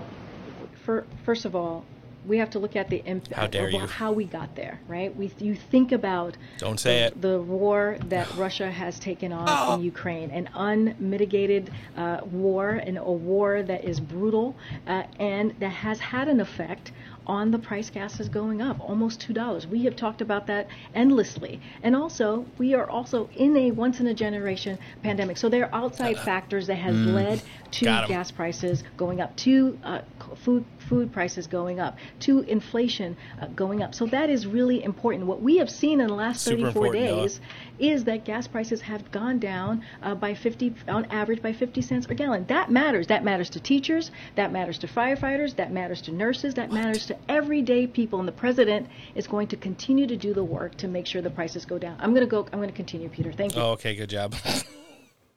Wow. No, continue. Please continue blowing smoke up Biden's ass. hey, we're in a once in a lifetime pandemic and, and the most brutal war in the history of wars. Once in a lifetime? Mm-hmm. Hmm. I think she said once in a generation. Yeah, so more of the same, but I did say this was an all star performance and, and they were wheeling out quite a few of them. We had White House economic advisor Jared Bernstein. He was coming in to talk, uh, well, like I said, like I teased, Noah's favorite issue climate change. and it seems now, even though the Great Wall of Manchin continues to hold, that the Biden administration is looking for reconciliation on the once dead climate deal pact. Anything to dig their fingernails into that shows something that resembles what could be a W heading into the midterm elections. Let's hear this empty suit talk about a job he knows absolutely nothing about. Jared, uh, Senator Manchin said that he is a no-go on the climate deal because he has concerns about inflation. Is there a scenario where you all try to wait for better inflation news and then try again on that front? Well, let me just start by saying, you know, better inflation news. I mean, that's a uh, again getting into a level of, uh, of forecasting that, that I'm not going to do in this period of uncertainty. What I can very much assure you, though, is that the price of gas is considerably lower in July than it was in June, and this is something the president referenced uh, when the June uh, CPI report uh, came out. Uh, we're talking about, as I mentioned in my opening comments, uh, a, a situation where the price of gas is falling at uh, about the fastest rate it has in a decade, and where uh, more than 20,000 gas stations now are uh, uh, selling gas for less than $4 a gallon. That will show up as uh, as some uh, easing of prices. I think when it comes to reconciliation, uh, the president has a view that was very clearly laid out in a statement last Friday. He will always uh, follow a legislative path to get the deal done uh, for the American people, to deliver the kind of relief, both near term and long term, uh, that he came here to administer. But if if if that if part of that legislative path to reconciliation closes. Uh, uh, we have other options. Uh, we could certainly pursue reconciliation uh, with uh, two critically important policies uh, lowering the cost of prescription drugs and lowering the cost of health insurance premiums to folks who get that from the, uh, from the exchanges, particularly on So, anytime gas goes up, it's Putin's price hike, it's this, that, and the other thing. We don't control gas prices. The president has nothing to do with gas prices. And then it goes down, and they make these nebulous comments like, whoa, blah, blah, blah, the price of gas is down, blah, blah, blah, president. Oh, we're, we're gonna get to that. Jeez. But before we do, we're gonna we're gonna talk about the uh, expert levelness of KJP in regards to describing what Jared Bernstein was talking about in reconciliation, the climate bill, and all things related to anti-inflation. Uh, president's plan on uh, reconciliation will actually bring down inflation, an anti-inflation bill, if you will. Uh, and if you look at uh, if you look at um, uh, when you bring down the deficit, as you all know, that actually will help uh, inflation. So look, I'll, I'll lead you to the expert. I am not an economic expert, but they have said themselves uh, this is an anti-inflation bill, and it will help help with that fight and what we're trying to do, which is our number one economic priority, the president's number one economic priority, which is bring. No, how do you feel about the? Uh, If it was his number one priority, then we wouldn't be doing the things that we're doing to cause inflation right now. It's the fight against inflation. Oh, that's right. Sorry. It's a Sounds never like- ending fight. Sounds like a outtake from a lost episode of Dragon Ball Z. Circling back to that narrative that you just talked about, inflation bad, president good. Right. Well, it's listen. We all know that there's horrible speechwriters across the board for the Biden administration, and uh, their talking points are more than disconnected to reality. But he actually said exactly what you uh, led into. Let's hear it. Because when the gas prices go up, it's got nothing to do with the president. When we see some decline, you want him to get the credit. Uh, look, I think that uh, that, that uh, it, it, it- there's there's no both way thinking here at all. I think that uh, there has been uh, a consistent. Uh, I think pressure on, on this White House to try to do everything it could to ameliorate inflationary pressures, and the president has reacted uh, from the beginning, talking about how this was such an important priority uh, to uh, uh, uh, alleviate these pressures on behalf of the American people. So what did he do? He put his head down and got to work and got us to work to do everything we could to achieve that goal. He then presided over the largest historical release of uh, barrels of oil from the strategic reserve, To our 180 enemies. million India. barrels. Then he talked to global partners to get them to kick in uh, another 60 million. Uh, so he It was Putin's fault. When they're coming down, he gets the credit. Yeah, I very much disagree with that framing. I think what's happening here is a president How- who is how? working How uh, disagree with that? tirelessly to uh, address the uh, largest constraint, probably the toughest constraint uh, facing uh, American households right now. Hmm. Besides the constraint of this administration just fucking everything up. Any of their proposed economic packages and bills would bankrupt this country into oblivion. Oh, yeah. I mean, we're already toes on the line in, in regards to just about everything uh, regarding this economy. And for tho- for those of you who live in places that aren't necessarily drastically affected by any of this stuff right now, the recession we're already starting. And the best of the experts, I, I listened to Larry Kudlow for an hour yesterday. He 100% is all in on we're already in the beginning of this recession. We're there. Uh, places like the, the well, the most expensive places to live in the country are already feeling it. The Californias, Connecticut's, New York's, New Jersey's, Virginia's, places like that. Some of the blue wall states. But uh, let- let's get off the economy a little bit. So Saudi Arabian trip tanked, economy tanking. What else could we possibly do to uh, destroy the infrastructure, literally and physically, of this nation, all the way down to the human aspect of it? Oh, we're gonna try to do some more green shit. Well, four-star admiral. Oh no, Randy Levine. Good old Randy was out doing some shows this weekend, and they there was talking about coming after the kids. You ready? Caesar. We really want to to to, to base our treatment and uh, and to uh, affirm and to uh, support and empower these youth, not to limit their participation in activities and sports, and even uh, uh, limit their ability to get gender affirmation treatment in their state. Hmm, good for her, him. This comes on the heel of Time Time Magazine nominating, air quoting, Leah Thompson, male transgender athlete for Woman of the Year. And this is a prime example of even the people that don't agree with this have to keep their mouth shut because the the fucking wackos that do agree with this, not only are they in charge, but they're the most outspoken, violent, canceling assholes on the planet. So it's like even if you're just a normal person, okay, yeah, you voted for Biden, you're a little bit on the left, you're progressive, whatever, but this stuff seems like it's fucked up and just way, way, way, way crazier than anything that you can sign off on. You're fucking silent. Yeah. You're not going to say anything. You're not posting on social media about it because you would instantaneously be canceled and blocked and deleted and caused, called a racist and even worse, Fired from your job. called a Trumper. Mm. Oh. hmm Speaking of Trump era policies, Mhm. Democrat DC Mayor Muriel Bowser was on. I, I can't remember what he calls all these shows. Fake Face the Nation this weekend. She has an issue, and she needs some help from the Biden administration.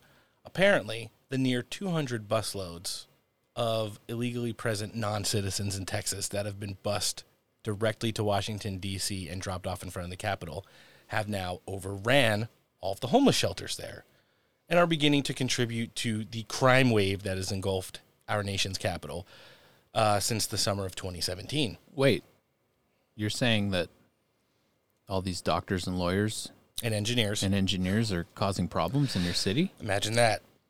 She would like this to stop. The uh, Washington Post reported last week that homeless shelters in D.C. were filling up. Um, and groups are getting overwhelmed by these buses that the governors of Texas and, and Arizona are sending here full of migrants. How significant is this influx? How many people? Well, this is a very significant issue. Um, we have for sure called on the federal government um, to work across state lines to prevent um, people from really being tricked uh, into getting on buses. Uh, uh, we, we think they're largely asylum seekers uh, who are going to final destinations that are not Washington, D.C. So do not Uh, I worked uh, with the Don't White come. House to make sure that FEMA provided a grant to a local organization um, that is providing services to folks. Um, but I fear that they're being uh, tricked into nationwide um, bus trips when their final destinations are places all over the United States of America. Oh, so you're saying you'd rather just spread them out and not have them go to the capital? How dare we? Yeah.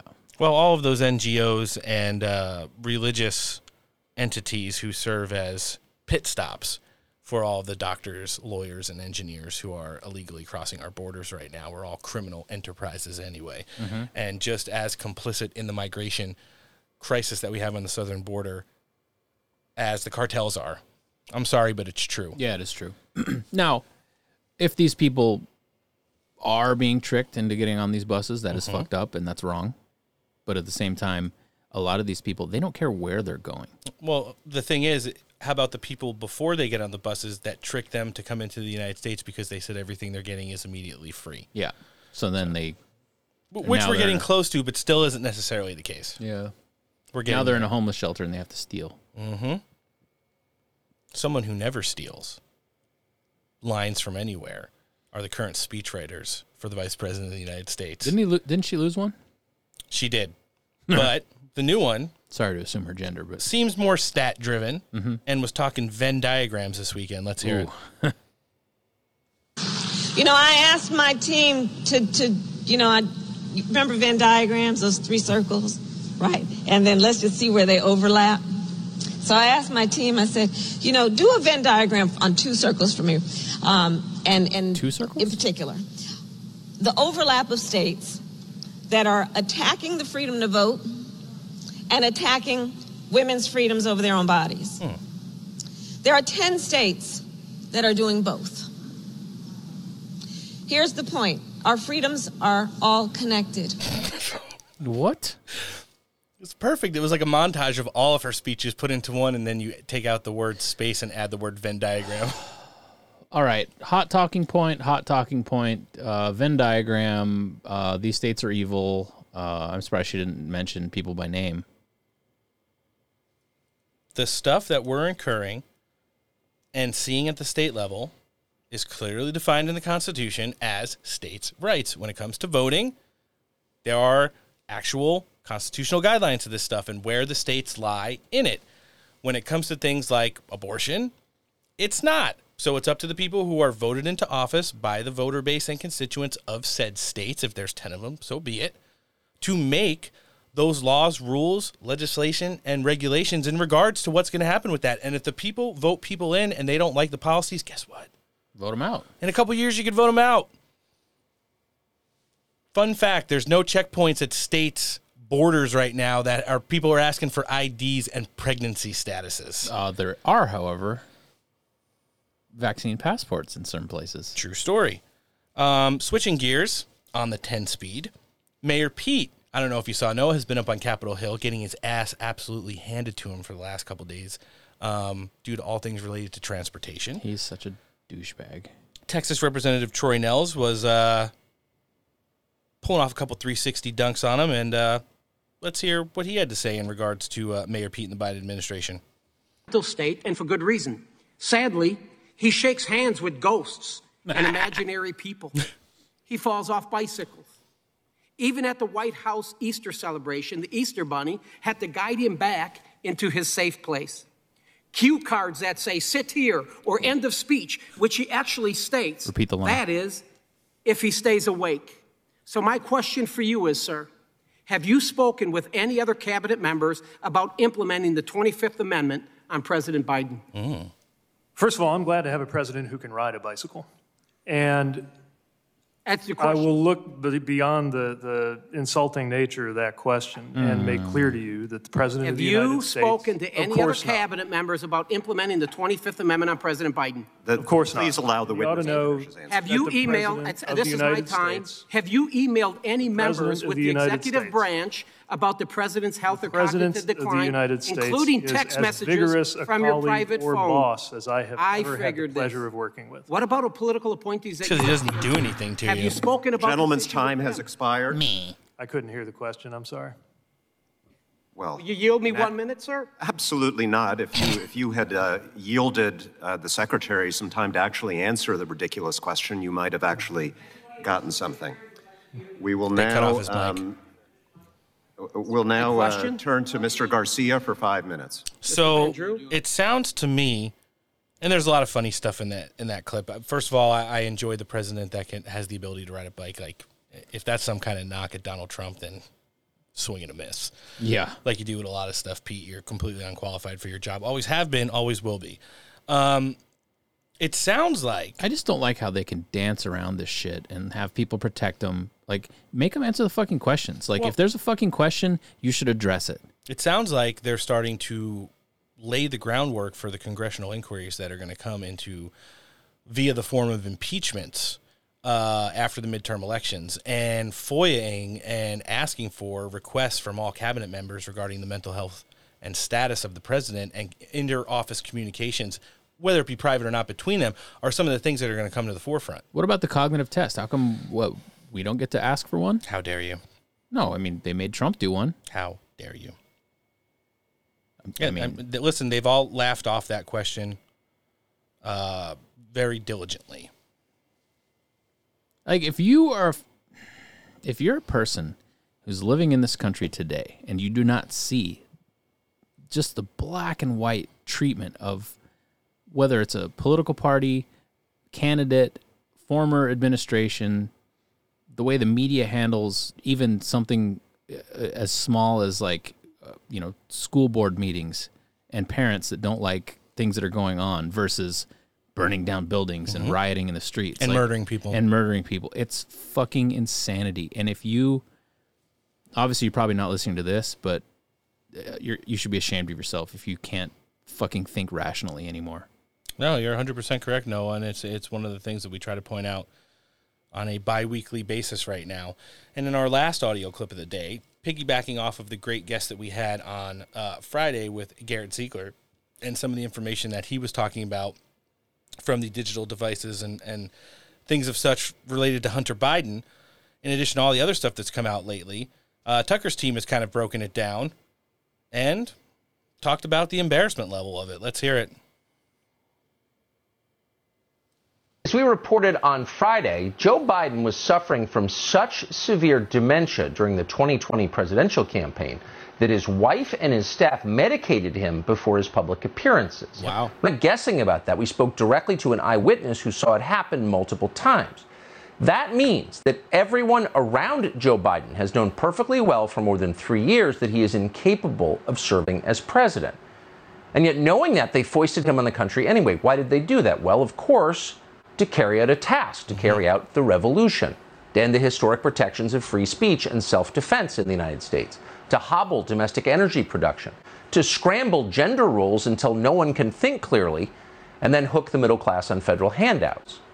That was his job. Like certain species of marsupials, Joe Biden's task was to do one big thing, in his case, change the country forever, and then disappear. We've reached the disappearing part right about now. Democrats would like Joe Biden gone soon. He's no longer useful to them, he's just embarrassing. He shakes hands with thin air. He compliments the Holocaust on state trips to Israel. Can't do that. So, not surprisingly, almost 70% of Democratic voters don't want Joe Biden to run again. So, you can be certain that he won't. No matter what his staff is claiming now, they don't want to be relegated to lame duck status, so they're pretending otherwise. But no matter what they say, you will never hear another word from Joe Biden after January of 2025, Yeah, assuming true. he makes it that long. Very factual. It's pretty interesting. We presented to our listenership for the first time a lot of that narrative that he teased on Friday and led in with yesterday on his show.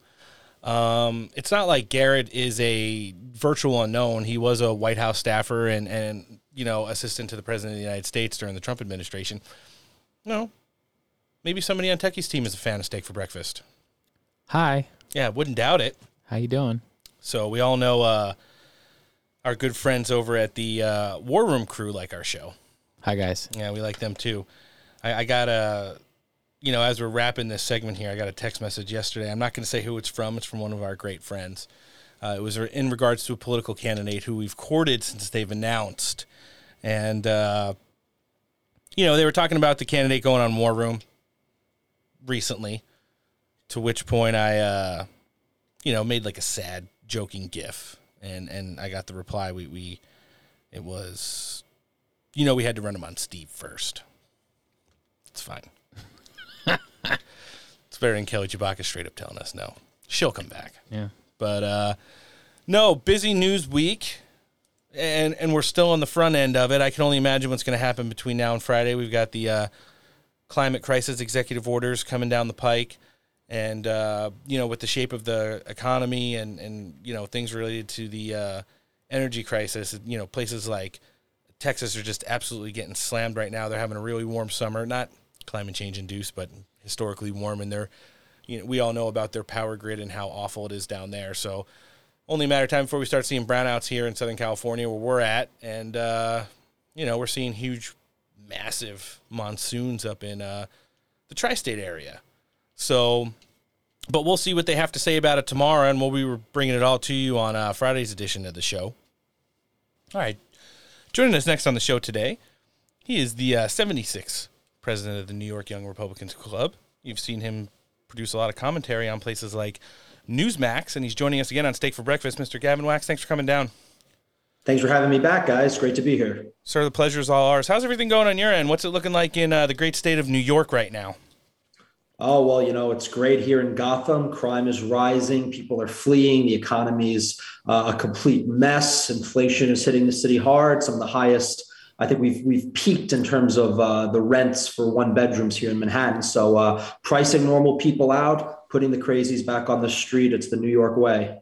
Do you have uh, the uh, quote unquote New York nose? Can you hear? Can you smell the trash? Or I've certainly become accustomed to it, uh, but there's there's no such thing as New York eyes. So when you see the rats scurrying, uh, you're just you just have to embrace it. That's the only thing you can do. I did see the uh, pizza rat was going viral again last week, and he brought a bunch of his friends with him to steal pizza as well. It's pretty sad to see one of our greatest, uh, well, historical cities in regards to the country itself just completely fall into the abyss that it's in right now. However, we do have people working really hard, uh, like you out there, and, and, a lot of the people you're associated with. You know, Vish Burra is a, a reoccurring guest on the show, like yourself, and, and we love hearing all the great things he's doing right now. What are some of the things that you guys got going on at the New York Republican clubs that our national listenership might want uh, be interested in?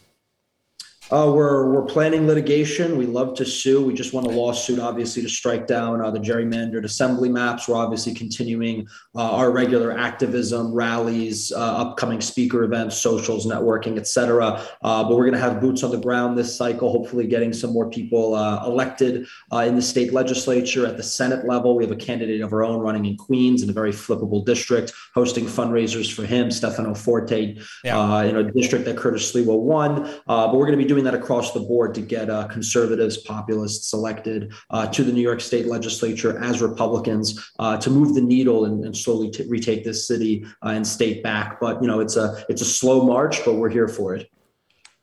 No, I like it, and uh, you know when you're talking about some of those local races there, that's how you kind of chip away at the the larger infrastructure that's built up, um, you know, by the radical progressive left, just taking them out one seat at a time, one assembly person at a time, a state senator at a time, and then you could start, you know, fighting for legislation that's more. Uh, you know, geared towards what's actually going on in New York and not the uh, stuff that the radical progressives want to, you know, do coast to coast from San Francisco to NYC.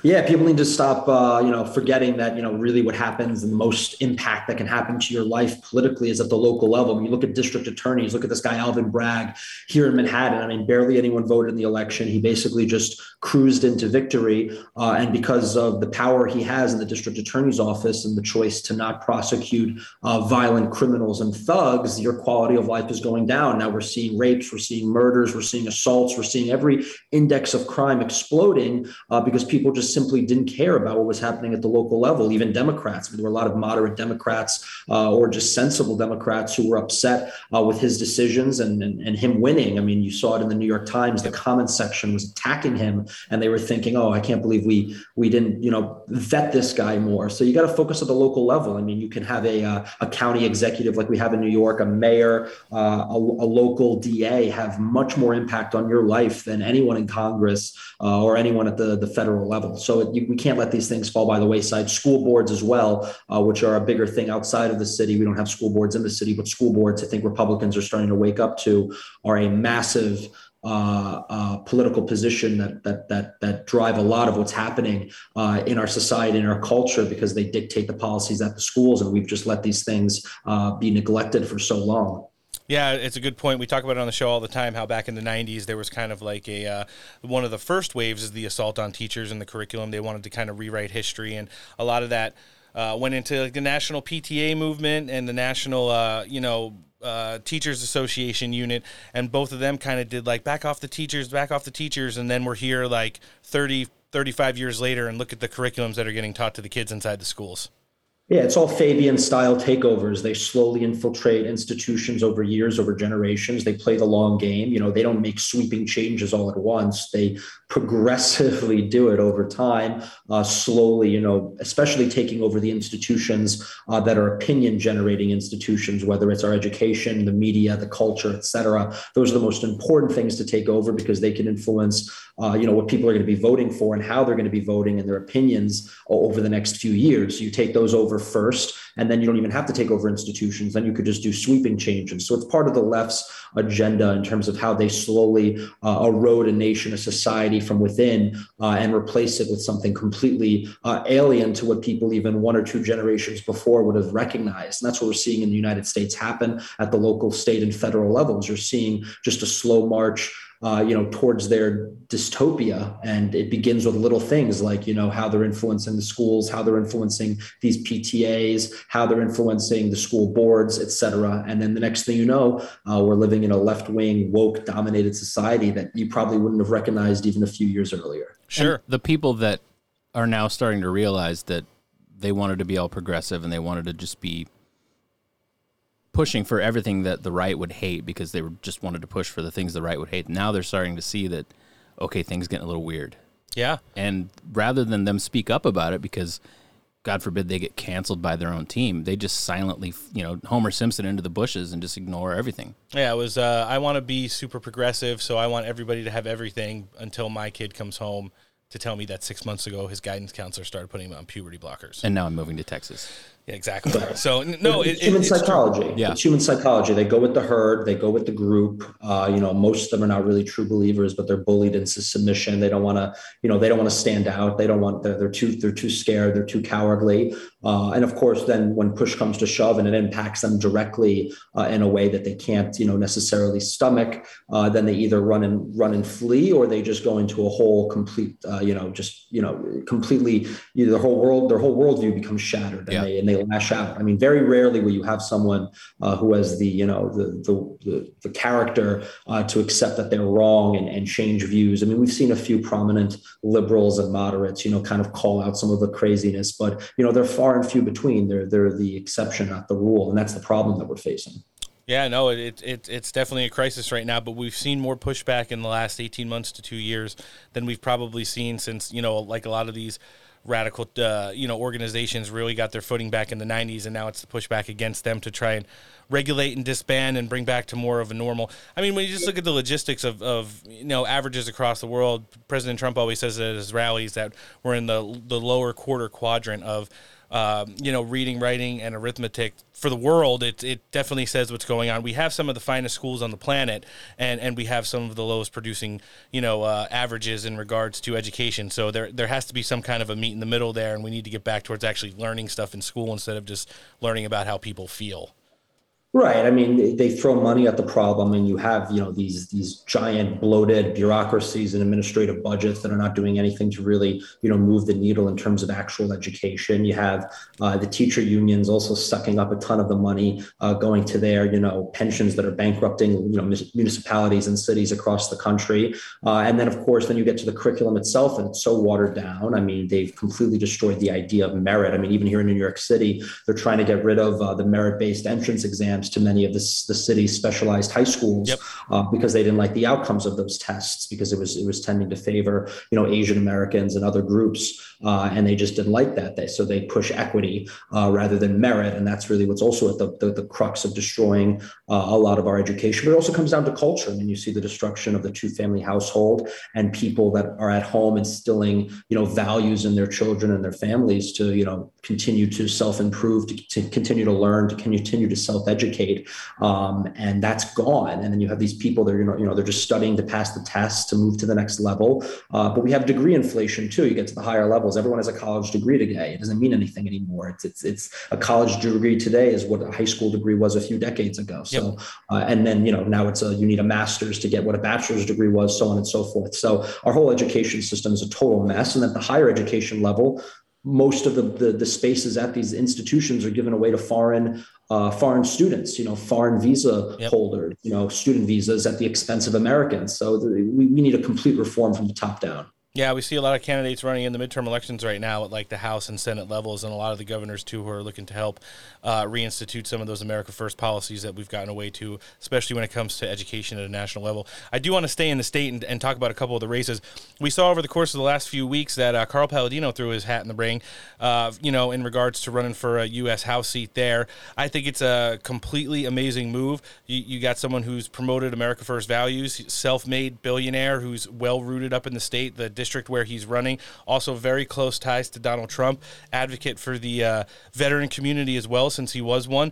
How do you feel about someone, uh, you know, with the uh, star power as Carl getting in a race, even though it's late in the campaign season to uh, secure a House seat up there in New York 23? Look, I think it's a beautiful thing. I can't think of a bigger uh, improvement uh, over RINO Chris Jacobs, who's resigning his seat in disgrace. You know, he wanted to grab our guns. You know, voted uh, against Trump. He was a total RINO, um, and now we're going to replace him with effectively a, a proto-Trump, someone who was Trump before Trump really got on the political scene. You know, when he ran for governor uh, back in 2010, and uh, this is a guy who is principled. He's America first. He's a conservative. He's a populist. Uh, he's beloved in that in that district in that region of Western New York. That's where his roots are. Uh, so you have a guy who has the local uh, community uh, support. He's not an astroturf candidate. He's not this candidate who's just coming into the district because they think they can win. He's a candidate who's built roots in the district, and I think he would be, you know, the equivalent of a Marjorie Taylor Greene of Yes. the North. I think. I think he would be a real stalwart in Congress. I think he's something we need, and he's going to help this overall shift to the right that we're seeing in the Republican Party. So you get someone like Paladino in there, uh, it's really going to pave the way for people uh, for a, for a caucus and a delegation in the House that's uh, becoming increasingly more right wing, which is what we need because we're sick of these RINOs and we're sick of all these flakes uh, in our ranks. Oh no, you make a whole lot of sense. And the fact of the matter is, the two things I like about him is due to the immense success he had as a businessman in the area.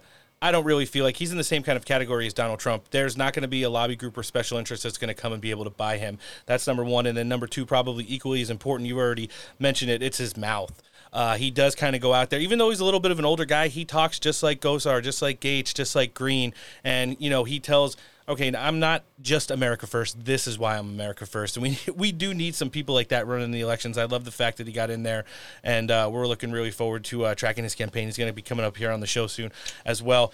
the next race I wanted to touch on was the uh, the governor one.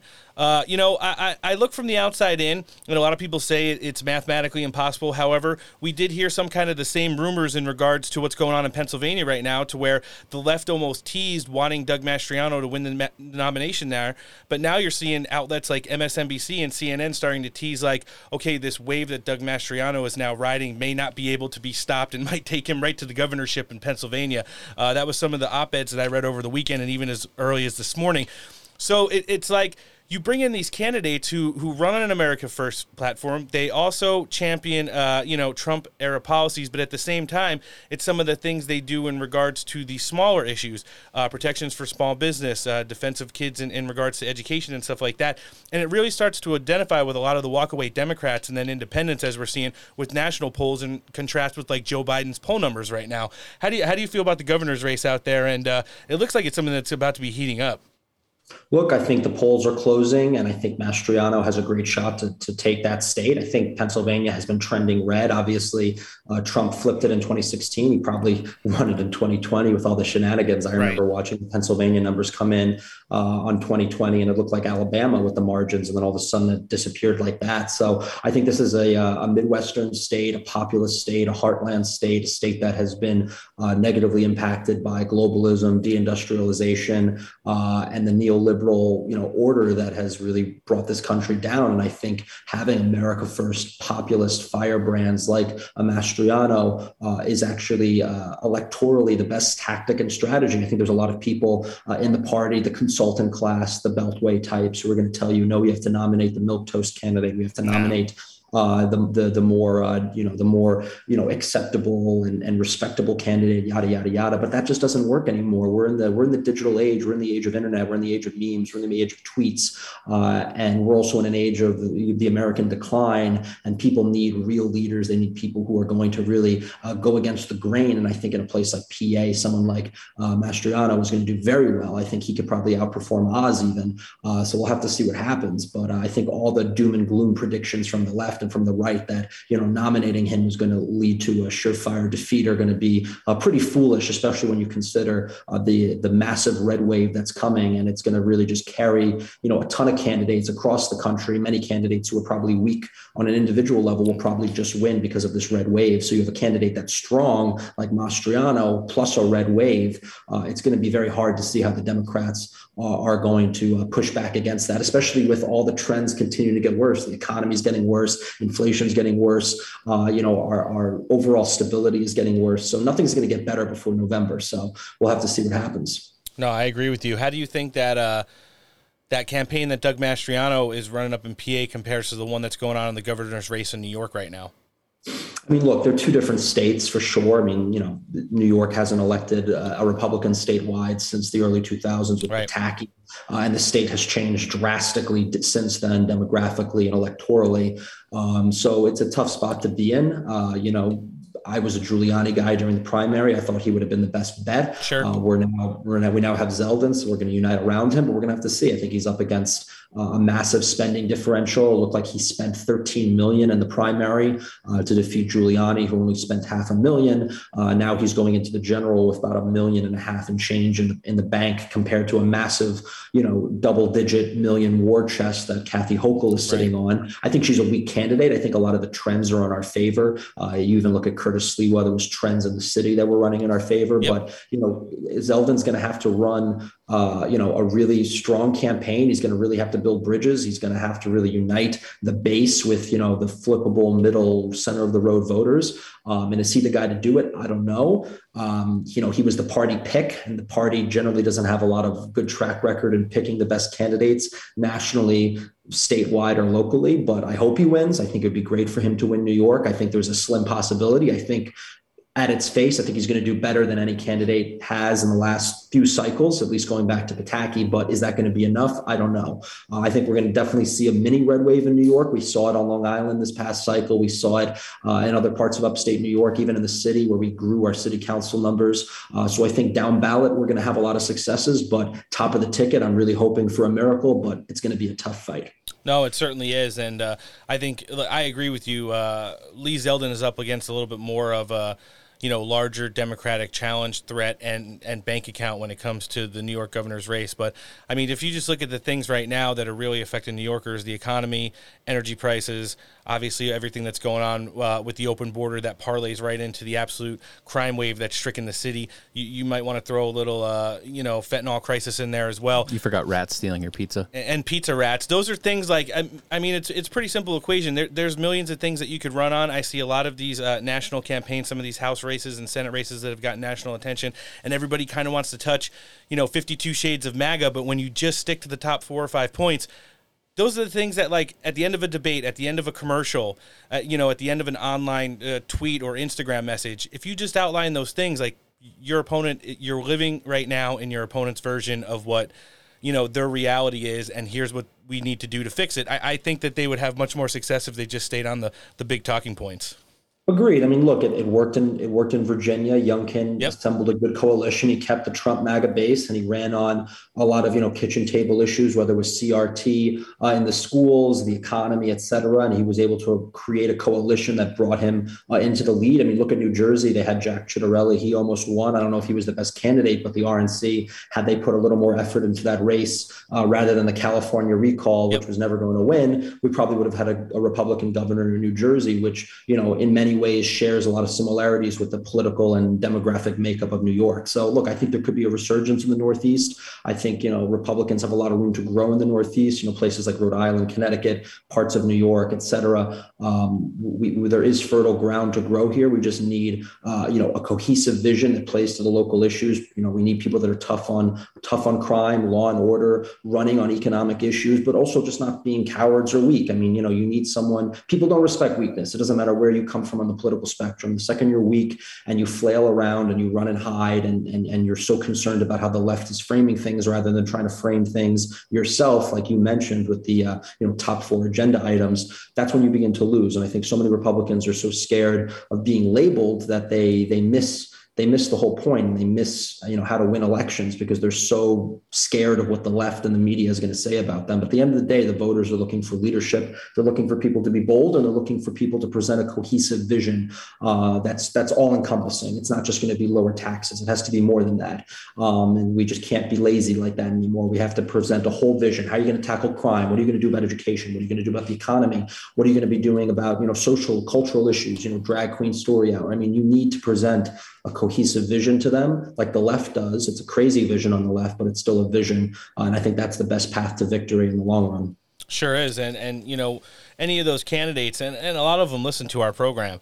Uh, you you know, anytime you think about getting away from those top issues and maybe getting tied to like being a Trump Republican, or you know they they try to demonize being a, a populist nationalist. Listen, just look at Trump's favorability in the party. Just look at the amount of, of space he has between him and, and potential general election candidate too, and know that those are the issues that resonate with the, with the people and, and the absolute base because those are the issues that are uh, most affecting our country right now. Gavin, one thing I wanted to touch on you before we break is. Uh, there are there are reports coming out right now that the Biden administration is going to be issuing executive orders tomorrow in regards to a climate energy emergency. Um, anytime stuff like this comes around, I always have that video saved of John Coleman when he when he destroyed Mr. Potato Head on CNN. uh, you know, talking about how climate change is fake, it's not real. He sat in the highest level meetings as the founder and you know owner of the Weather Channel, uh, and they used to tell him, "Listen, we're going to start doing this stuff to get everybody on board to work together." But when you look at the actual science and data, there's no real science and data that back it up. What do you think we're, we got coming down the pike in the next 24 hours that uh, this administration is going to try and pull now?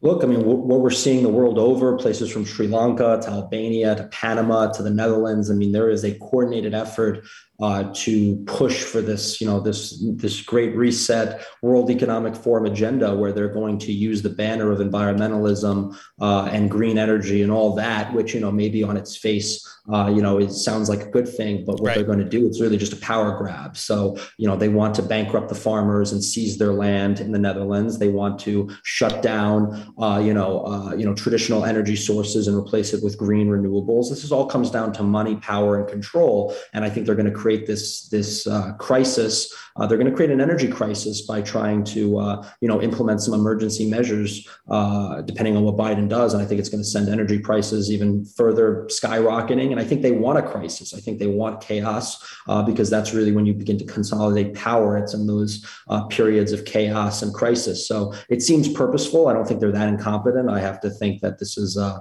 some kind of a Machiavellian play because I don't understand why, in the midst of an ongoing energy crisis, an ongoing inflationary crisis, that you're going to do things that are going to further restrict the supply of energy, fuel, gas, et cetera, to the economy uh, when we're seeing some of the highest gas prices, when we're seeing inflation across the board, and all the secondary, tertiary impacts of uh, energy prices rising is going to be catastrophic to the economy. It's going to drive people further into debt, further into poverty. It's going to create even more unemployment. It's going to create a disaster. So uh, they must know this. If, if they don't, uh, they're incompetent, but I'm willing to give them the benefit of the doubt and say they want to do it uh, for nefarious reasons. And that's what we saw in these different regimes across the world. I mean, there's mass protests across the world that no one's covering in the mainstream media from these farmers uh, and all these other different groups that are protesting against their government. The government just collapsed in Italy. Yep. Uh, so there's a lot of different uh, social, you know, uh, you know, social strife going on right now, uh, and a lot of these policies that are being pushed from a globalist agenda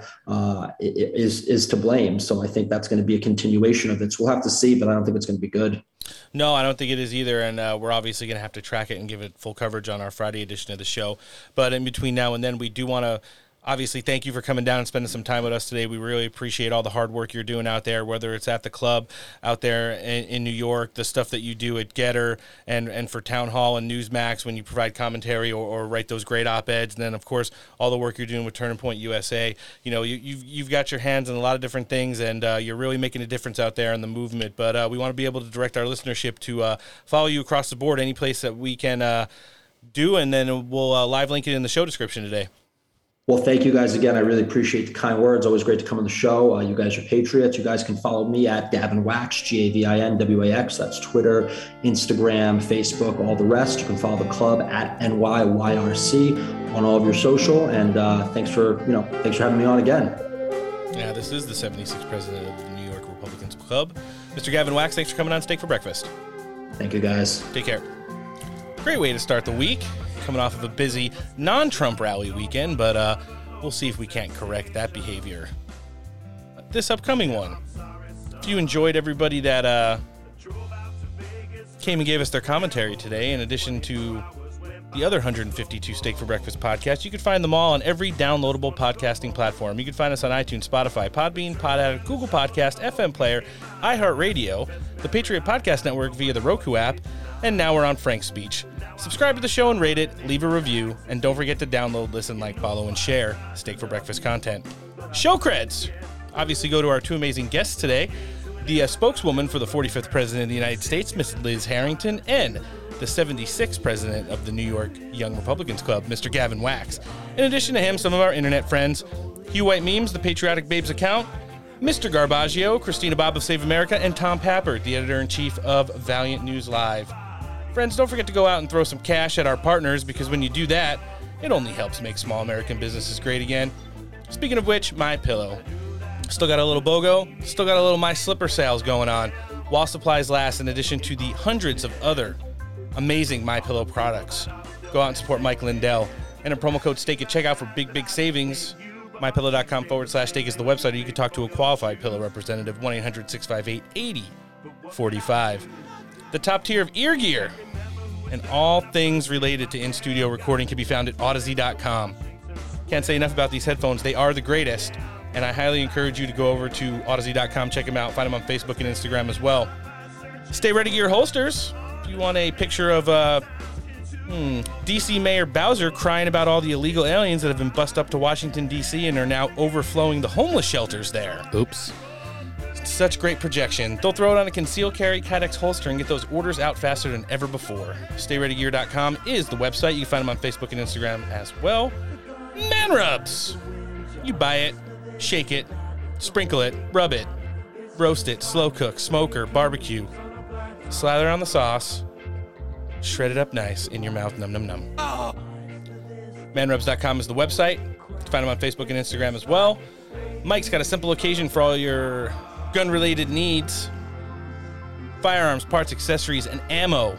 WestCoastSurvivalArms.com is the newly redesigned, easy to use website. He's on Facebook Messenger and via the telephone 619 870 6992. Mediocre Medic for all our first responders. You're going to love all the gear they've got going on down there, and you're going to like their Instagram a little bit more. MediocreMedic.com is the website. And last, but certainly not least, home of the Zero Fucks Duck. Still don't know? Want a military discount code? Go ask Mark Joe Friday. Dumpbox.us. They're on Facebook. They're on Instagram. Upcoming shows.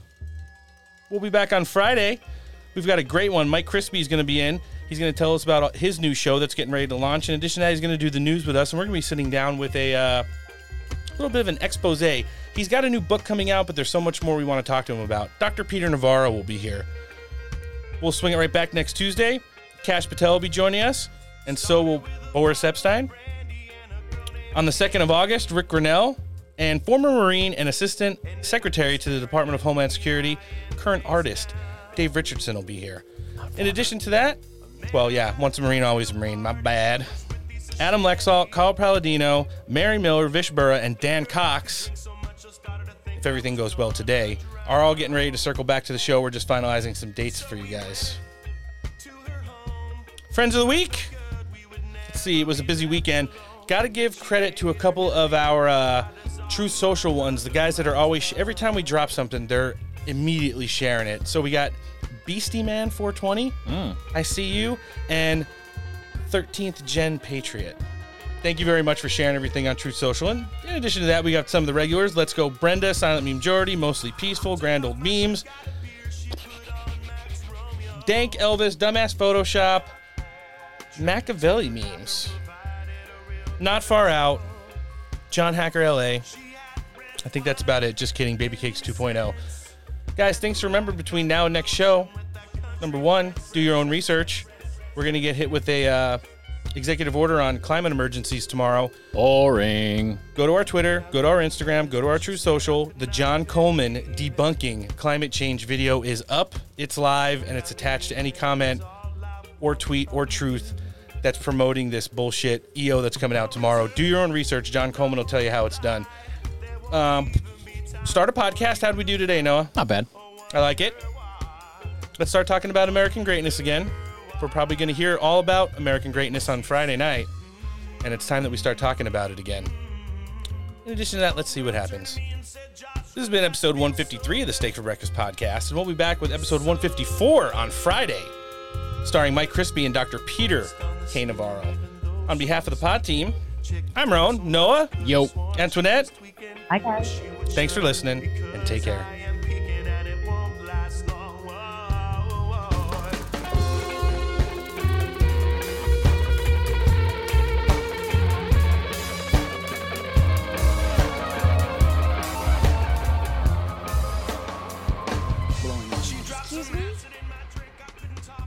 Does your friend often do that?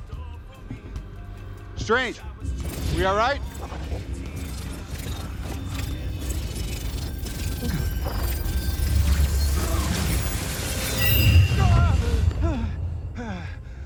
Be back here.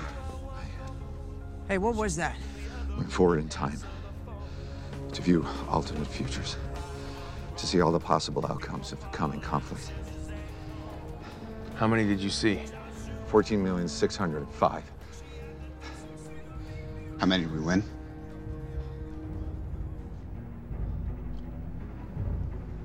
One. I've calculated every ca- possible outcome of this, and in about 90% of the outcomes, we win. And those are all probable. But it's going to be hell on the way. Just like Churchill told people at the start of World War II. He said, Listen, I ain't here to tell you this is going to be easy, but we're not rolling over and we're going to win, and it's going to be hard.